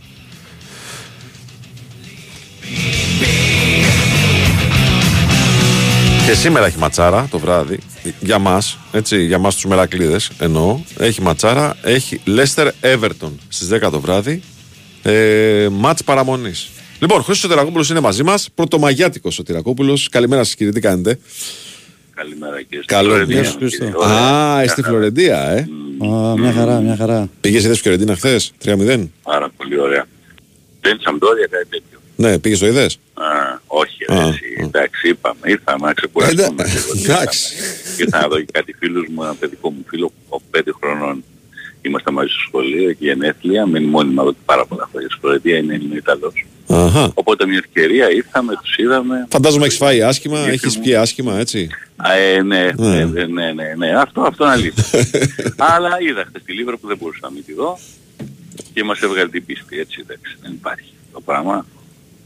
Α, ε, ε, να- λοιπόν, τι, τι, τι, τι θες να πάμε, δεν έχω μεγάλη εικόνα στα υπόλοιπα πρωταθλήματα να σου πω. Ξέρω ότι η Bayern κέρδισε και εκμεταλλεύτηκε το, την κέλα της Dortmund η οποία πρέπει να πάρει ένα πέναλτι προχθές που ήταν Μάρς Μμμ. και το οποίο απορώ πως δεν δόθηκε. Αυτός, αυτό μπορώ να σε βοηθήσω. Ναι, να, να σου πω κάτι όμως. Χάνεις ένα 0 στο 5. Ισοφαρίζεις στο 7-1-1. Ναι, ε, ναι, πάρ' το το παιχνίδι. Ναι, ρε, πρωτάθλημα παιδ- πέρα. ναι, ρε, παιδί μου, πάρ' το παιχνίδι. Συμφωνώ, συμφωνώ. Έτσι. Και η Bayern δυσκολεύτηκε με τη Χέρτα βέβαια, έτσι, μετά το 75, πότε έβαλε το πρώτο κόλλο Γκράμπρι, αλλά εντάξει, το πήρε το μάτι της όμως. Το πήρε, Ναι, το πήρε, το πήρε. Αυτή είναι η ουσία. Το πήρε. Ε, στην Αγγλία είδα ότι κέρδισε η City το 2-1 Μμμ. για να, το, για να περάσει πρώτη. Νομίζω ότι είναι η πρώτη φορά που περνάει. Ήταν την, το βράδυ που την κέρδισε την Arsenal στο Emirates. Ε, πότε ήταν αυτό, τέλη ε, μέσα Φλεβάρι, πότε ήταν αυτό, αρχές Γενάρη, Μμμ, τέλη μμμ. Γενάρη. Εκεί για μια αγωνιστική ήταν μαζί, αλλά πρώτη η City. Όλο το υπόλοιπο πρωτάθλημα με εξαίρεση τον Αύγουστο, που ήταν πάλι η City κάπου τον Αύγουστο, πρώτη μαζί με την Arsenal, ε, είναι η πρώτη φορά που η City είναι μόνη της στην βαθμολογία. Πρώτη. Είναι πολύ εντυπωσιακό. έτσι. Ε, και δεν Από θα τη ξαναλλάξει εγώ λέω αυτό. και δεν θα αλλάξει, όχι. Ναι. Όχι. Η City ε, περνάει, δηλαδή μετά από ουσιαστικά αν υπο- βγάλεις στην άκρη για να είναι μόνη της στη βαθμολογία, είναι από το, το κλείσιμο του περσινού πρωταθλήματος. Μμμ. Να είναι μόνη της πρώτη χωρίς να έχει κάποιον. Ε, αλλά το κάνεις στο κατάλληλο σημείο, θα μου πεις και τα λιγότερα παιχνίδια. Αν τα λιγότερα παιχνίδια, θα το ξαναπώ δεκάδες φορές, πρέπει να τα κερδίσεις. Και χθες η Φούλαμ της έδωσε ένα πολύ δυνατό μάτς, α, το οποίο η City κατάφερε και το κέρδισε. Ε, 50 γκολ στη σεζόν του Χάλαντ, έσπασε και το ρεκόρ ε, του, των περισσότερων γκολ ε, σε μία σεζόν ε, ακόμα και τους, από τους παίκτες που είχαν παίξει 4 περισσότερα. Γιατί το πρωτάθλημα ήταν κάποτε με 42 μάτς. Ε, Κόουλ με 34 και 34 είχε κάνει και ο Σίρερ το 95 ο Άντι Κόουλ που ήταν στη, τότε ακόμα στη Newcastle. Ε, το μόνο εντυπωσιακό πολύ μεγάλο του, του, του Άντι Κόουλ το, για τα 34 γκολ του 94 είναι ότι δεν είχε ούτε ένα πέναλτι στα 34 γκολ. Μμμ, μμμ. Αλλά αυτό δεν μειώνει ποτέ την επιτυχία ενός παίκτη. Μην ξεχνάμε πως πριν από 4-5 χρόνια πότε ήταν που είχε κάνει την φοβερή χρονιά ο Σαλάχ που έφτασε την πρώτη του χρονιά στη Λίβρα το 32. Λέγαμε ρε παιδί μου στα, στα σύγχρονα χρόνια και είχε κάνει και ένα 30, 30, 32, 33, 34, δεν θυμάμαι. Και ο Φανής Τελρόι την πρώτη του ή τη δεύτερη χρονιά του στη Manchester United. Δηλαδή συμβαίνει ανά 15 χρόνια. Και είναι πολύ εντυπωσιακό. Πραγματικά πολύ εντυπωσιακό. Στα υπόλοιπα η Newcastle γύρισε το μάτι, το κέρδισε. Δεν μπορώ να δω πια η Newcastle, είναι πολύ σταθερή. Πώς θα μείνει εκτός, εκτός τετράδας. Η United ήταν πολύ κομβικό το μάτς με την Aston Villa, το κέρδισε ένα 0. Νομίζω ότι και η United δεν μπορεί να, να πρέπει να λιποθυμήσεις από εδώ και πέρα πλέον για να μείνεις ε, εκεί που δείχνει η βαθμολογία σου. Από η Liverpool κάλυψε από την 10η θέση που είχε βρεθεί κάποια στιγμή τη διαφορά και το πιο πιθανό πάλι τώρα που κέρδισε και το μάτς χθες έτσι όπως έγινε με την Tottenham να είναι πέμπτη και να είναι ε, στο Europa League. Μμμ. Δεν νομίζω επίσης, αυτό δεν αλλάζει. Όχι, και σε δεν μπορεί να 71 αλλάζει. να φτάσει αν τα κερδίσει όλα, δεν νομίζω ότι μπορεί να μείνει κάποιος από κάτω της. Από τους δύο άλλους εννοώ, Μμμ. Newcastle και United. Φοβερή χρονιά συνεχίζει και κάνει η Brighton μετά την απογοήτευση από το τελικό του, κυπ- από τον, που δεν πήγε στο τελικό του κυπέλου με τα πέναλτι. Διέλυσε 6-0 το Σάββατο κάνοντας απίστευτα πράγματα τη Wolves, α, παίζοντας φοβερό ποδόσφαιρο. Α, Και είναι, σήμερα είναι το Leicester Everton, το είπες πάρα πολύ σωστά. Α, αυτό Όποιος είναι το χάσει, μάτς. χάνεται. Ε, όποιος χάσει. Αν η Leicester πέσει, αν η δεύτερη φορά στην ιστορία της Premier, από το 93 και μετά, το ένας πρωταθλητής μετά από 3, 4, 5, 6 χρόνια θα πέφτει. Είναι, το έχει κάνει η Blackburn, που ανέβηκε, το πήρε, ε, μετά, μέσα σε δύο χρόνια, το 93 ανέβηκε, το 95 το πήρε, το 99 έπεσε. Η Leicester είχε ανέβει, κινδύνευσε όλη τη χρονιά την πρώτη να... Η Leicester είναι ασανσέρ, έτσι, ανεβαίνει, κατεβαίνει, ανεβαίνει, κατεβαίνει. Εκεί είχε ξανανέβει, είχε πέσει τρίτη κατηγορία. Ανέβηκε, το πήρε, αφού τη μία χρονιά ήταν τελευταία συνέχεια και λέγαμε θα πέσει το 15, την επόμενη χρονιά το πήρε, μετά ξανακινδύνευσε, αλλά είχε βγει στο Champions League. Στα ενδιάμεσα χρόνια αυτά διεκδίκησε ακόμα και το να βγει στο Champions League σχεδόν κάθε χρόνο τερμάτισε δύο φορές πέμπτη, πήρε ένα κύπελο και τώρα κινδυνεύει να πέσει. Αυτοί που έχουν κάνει τρομερές επιτυχίες και νομίζουν ότι κάθε χρόνο θα γλιτώνουν ε, με τα ψέματα είναι η Everton, έτσι. Η οποία έχει Η και ένα Everton πρόγραμμα κάποια στιγμή Χριστό στο φινάλε, Ε, φωτιά. Τραγικό. Παίζει τραγικό. Leicester Everton, Brighton Everton, Everton City, Wolves Everton και το τελευταίο είναι το Everton Bournemouth που ενδεχομένως θεωρείς ότι είναι το πιο λογικό να πάρει. Το πιο έτσι. εύκολο για την Bournemouth έτσι όπως κάνει τις νίκες της, τις βγάζει στο καπέλο, Μμ. ε, έτσι όπως κάνει αυτές τις νίκες, ε, βλέπεις ότι το πιθανό θα σωθεί η Bournemouth. Οπότε θα έχει σωθεί εκεί η Bournemouth Μμμ. εκείνη την αγωνιστική. Αλλά είναι, εντάξει, για μια Everton που έχει δώσει σχεδόν 400 εκατομμύρια σε μεταγραφές από την ώρα που την αγόρασε αυτούς τους ανθρωπάκους, ο Μωσήρη, ε, αλλά τα έχει κάνει και αυτός θάλασσα από την ώρα που δηλαδή την αγόρασε σε μια εποχή που έβγαινε 7η, 8η, 6η και με τα λεφτά έλεγε 400 εκατομμύρια μεταγραφές που κάνει το 16, το 17, το 18 και κάθε χρόνο ήταν και χειρότερη. Και αυτή τη στιγμή γλίτωσε πέρσι στο τέλος και φέτος μάλλον, δεν- μάλλον δεν θα πει τίποτα έτσι όπως πάει. Μμμ. Η Everton με τις περισσότερες χρονιές από οποιαδήποτε άλλη ομάδα στη μεγάλη κατηγορία έτσι, από το 1888.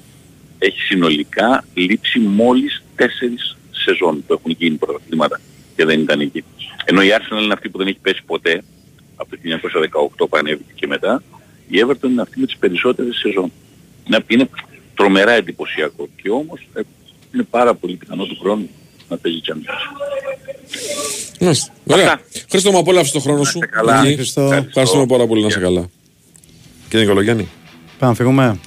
έτσι λέω. Ήταν λοιπόν ο Τάσος Νικολογιάννης. Ήταν ο Βάης Τσούτσικας. Ήταν ο Πάνος Ρήλος στα πλατό, ήταν ο Σωτήρης Ταμπάκος στην οργάνωση παραγωγής της εκπομπής. Έχετε ο άνθρωπος ο οποίος σταματάει την Νάπολη όταν ξέρει, όταν, ε, κάθε, σε κάθε ευκαιρία μάλλον. Ε, θυμίζω ήταν ο άνθρωπος που την περιέγραψε στο Νάπολη Μίλαν 0-4 και είναι ο άνθρωπος ο οποίος εχθές πήγε να κάνει φιέστα Νάπολη Σαλενιτάνα και έφερε το μάτς 1-1. Μιχάλης Τσόχος λοιπόν τις επόμενες δύο ώρες στο Μάλιστα. μικρόφωνο του Beyond Sport FM.